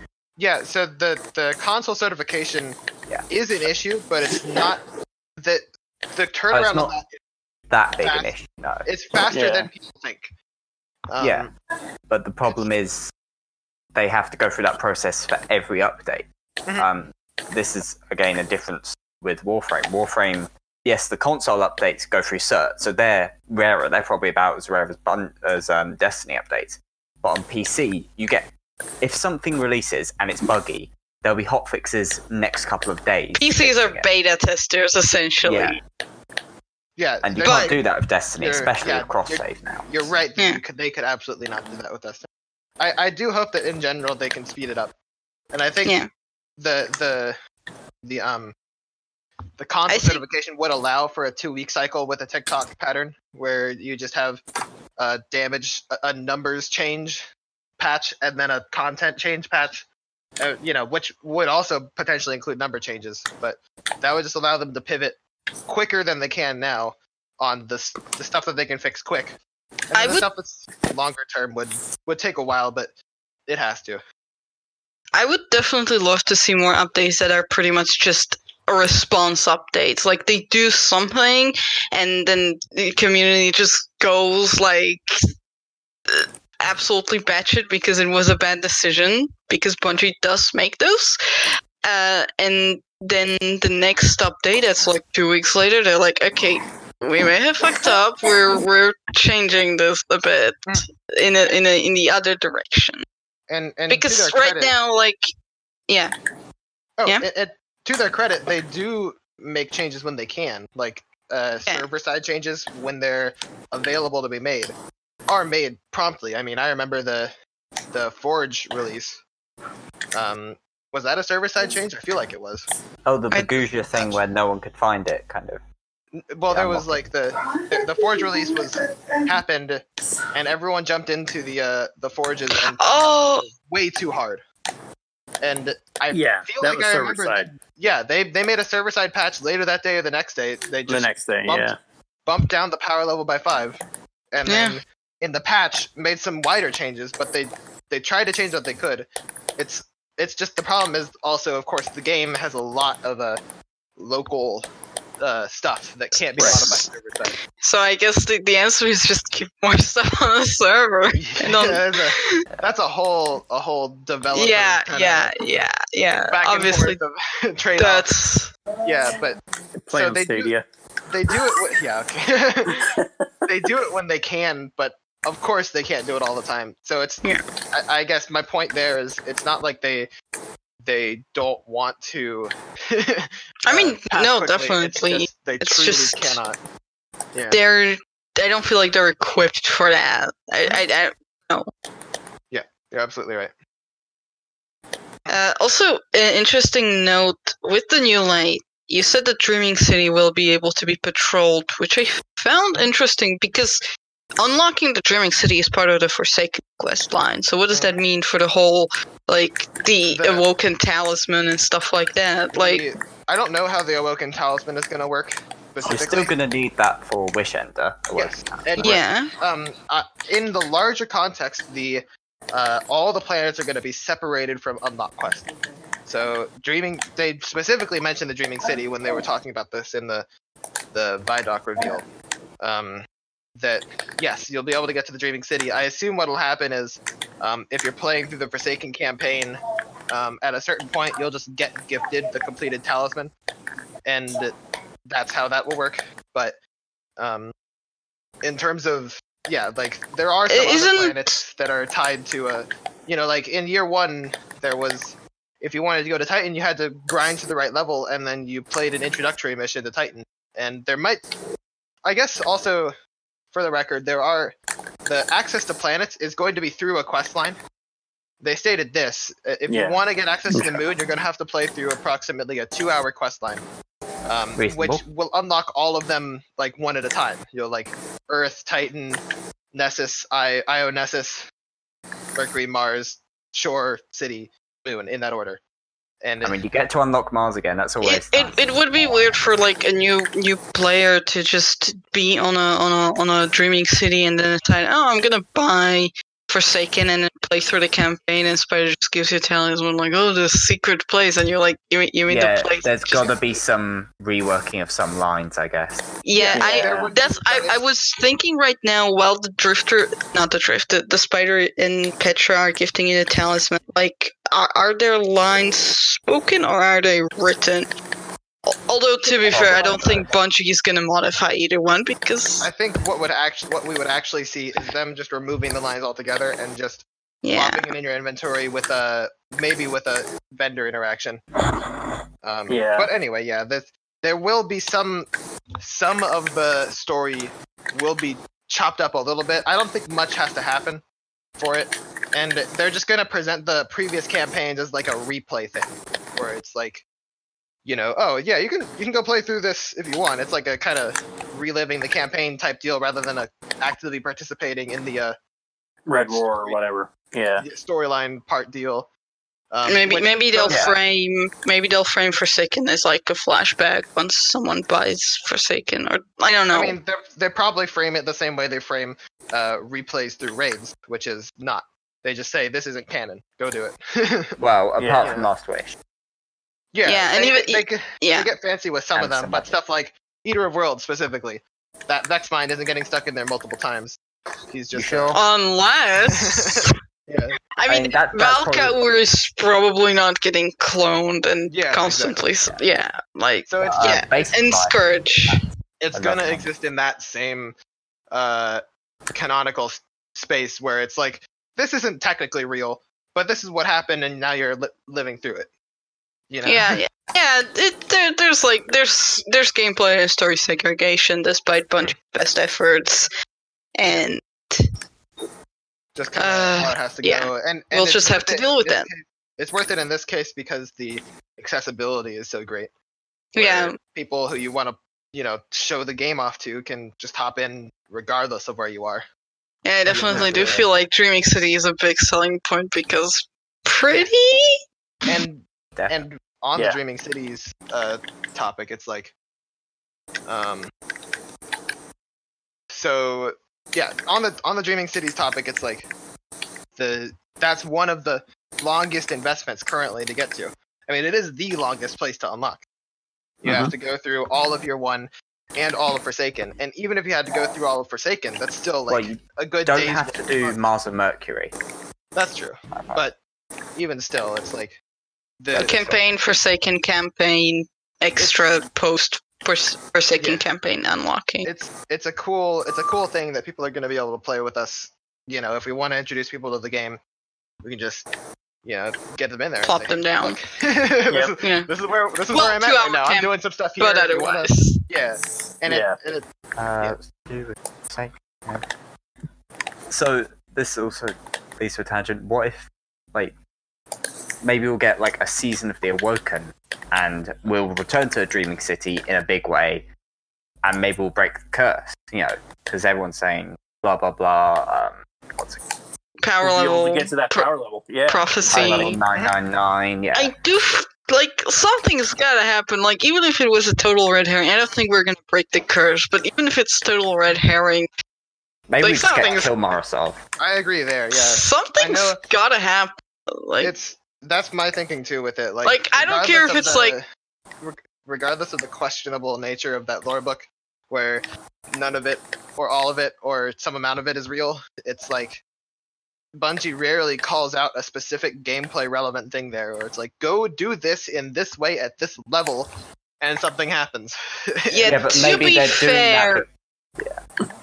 To be fair, we in this voice channel right now are uniquely interested in lore Mhm. in compared to wider oh, populace. Like, how many people even have the lore book, and how many people actually mean- read it? that's that's true, but also it's part of Bungie's thing with like one person triggering things for everyone. I mean, that's just how the that's how the raid worked in Last Wish. I'm sure they're gonna do that more. Oh, Niobe Labs. Um, Yep. If it if it worked, Niobe Labs would have done that. Um, there Yeah. was uh things like that in. Um, I don't think Drifter or Opulence had anything like that. I'm sure they're planning more in Shadowkeep just because of how wildly successful it was in Basically, first person who finds Nightmare of Cayde. Yeah, So- it, uh, something will happen in it. there for the first person in there. Maybe there's a boss, maybe it's just an event, and then something will change for everyone. Yeah. Yeah, we'll, we'll, we'll get a cutscene like the ones you get when you first arrive in Dreaming City. Mhm. Which I wonder if the new light players will get, huh? Interesting. We'll that's that's an interesting thought. Yeah. I do hope on that it's like they include cinematics in some rewatchable way. But that I'm sure they can. They have the capability to. They just don't have the infrastructure Right. of the UI setup yet. yeah, it's a lot. This is it's the the changes they're making with the structure are like Oh. said, Yeah. Also, uh, I like the. I wonder as we're we're getting the battle pass thing now. Will we still get um bright engrams for each level? Because I know Uh, there's uh, bright engrams in the loot the pool of the pass, but do we get one each level? We don't know for sure, but the common thinking is no. Right.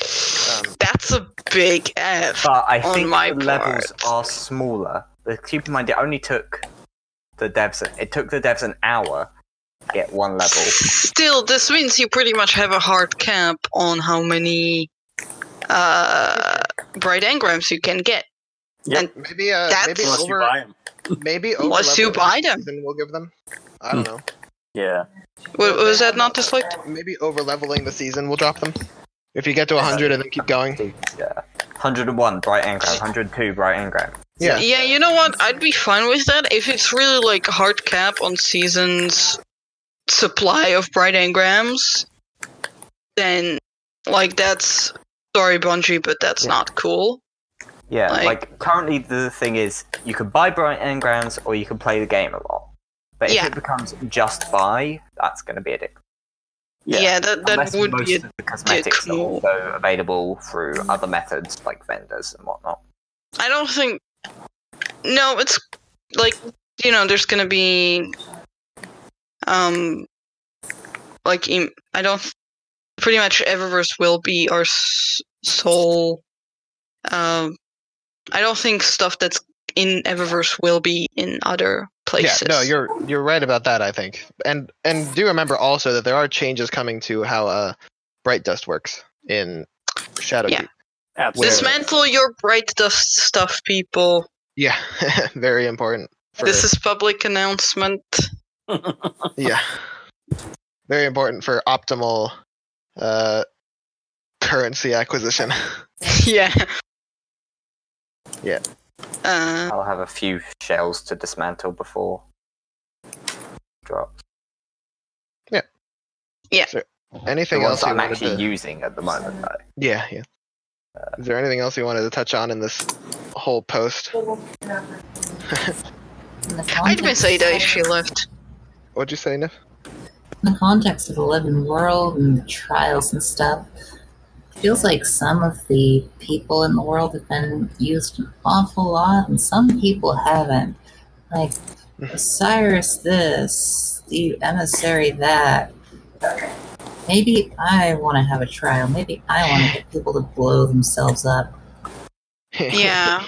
I would so play the Trials of Failsafe. Yeah. Oh my god. It's an arcade game.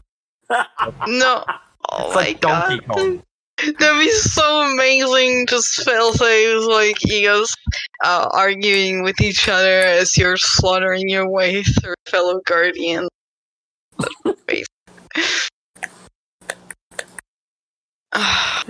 Hey, maybe, maybe we need to get uh, Failsafe as a commentator on our um, uh, what's the word? Crucible, Client Crucible tournament. Oh, yeah. yeah. God.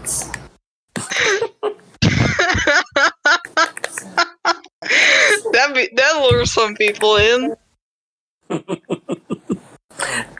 uh, nah, um, yeah, You know, yeah. I will say that you know if they bring back trials, Trials of know. I- it's trials of some. Well, yes, trials of failsafe would be amazing, but I just hope that you know whatever they do in year three, I, I hope that they put a little. And it seems like they're putting more thought. I hope they put more care in than what they did to some of year two. Osiris was a great character in the lore, and they just ruined him with that DLC. I wonder because it's gone. So Osiris was Trials of Osiris were year one, right? Uh, it was all of Destiny one, actually. Also, we're talking about Osiris, and this is completely unrelated, but I'm still salty because, like, there was no reason why they would have kicked him out of the tower. Right, right. Like, we didn't get to see it. Like, I'm chewing my way through everything that has Osiris mentioned in Ishtar, and just like, he made some books and neglected his duties as a Vanguard commander, and they kicked him out, and I'm like, Like mm. that's that's grounds for him to be demoted, but not yeah, kicked out the definitely demoted, but like like this, it's just notes, It's another reason why the speaker is evil in my notebook. We're, we're getting into lore whore territory yeah, now. yeah, yeah. This you, you you gotta stop because otherwise I'll just get into this and we're never gonna leave this place. yeah. yeah. Did anyone have any last things? We talked about this pretty extensively. yeah, no, that was great. I really appreciate you uh, covering this in such detail. Uh, not this. Oh like, yeah. And honestly, there was some stuff that I, some stuff I didn't, I probably left off. Some things that came out since then. You know, I guess if anyone listens and wants to know more, or get more clarification, you can always just ask in Discord, and someone or I will, you know, tell you whether we know or whether we don't know about any stuff coming in Shadowkeep because we know a lot, and hopefully we don't we know. also don't know a lot, yeah, we we know a lot. We don't know a lot, and hopefully we don't know a lot because and we don't know what we don't know. yeah, Yeah. yeah. Generally very hype, Mhm. very very hype. Mhm. Just That's just because you just want Savathun to be there, isn't it, Joe? no, Sultan's not gonna be there. No way. Way. And I, I, and I still Neutron think isn't also is also not going to be there, which is Salt, but it's not. Probably not. Sorry, was that Nudrin? They didn't. They didn't say no. They just uh, dodged the question. I expect they're going to go back to the stream. Well, since we're going back to the moon Yeah, and the Black Garden. they Yeah. did kind of like dodge it in the no direction. I don't know. They were just like, oh, you, whatever. Eris Morn though. Absolutely. Eric Who Horn. knows? Mate, see, seeing as Eris Morn is someone that's come back, and like we're revisiting things, right? Yeah. Maybe you know once it comes around to well, presumably D three rather than D two year four, that's when we'll get Neutron solved and Maybe. you know. To be fair, Eris Morn definitely has a connection to Solves, to Mara, and Yep. to you know, Big like one. she, she she worked with them to take down Oryx. with Who knows? So- Maybe the uh, redacted All with them. that Bungie have been hiding as a pinnacle activity has something to do with uh, Neutron solve. yeah. we have no idea what it could be or whether it's even considered part of Vex or Shadowkeep. All right. Well, thank you all for uh, joining us on uh, this episode of Soul Notes, episode 10. So, uh, if you're interested in finding us, we are now on even more platforms than before iTunes, Spotify, Google Play, and now we're on Player FM, Pocket Cast, and several other very prominent podcasting forums. So, tune in next time. Thank you all for joining us. Have a good day. See ya. See ya. Adios. Farewell.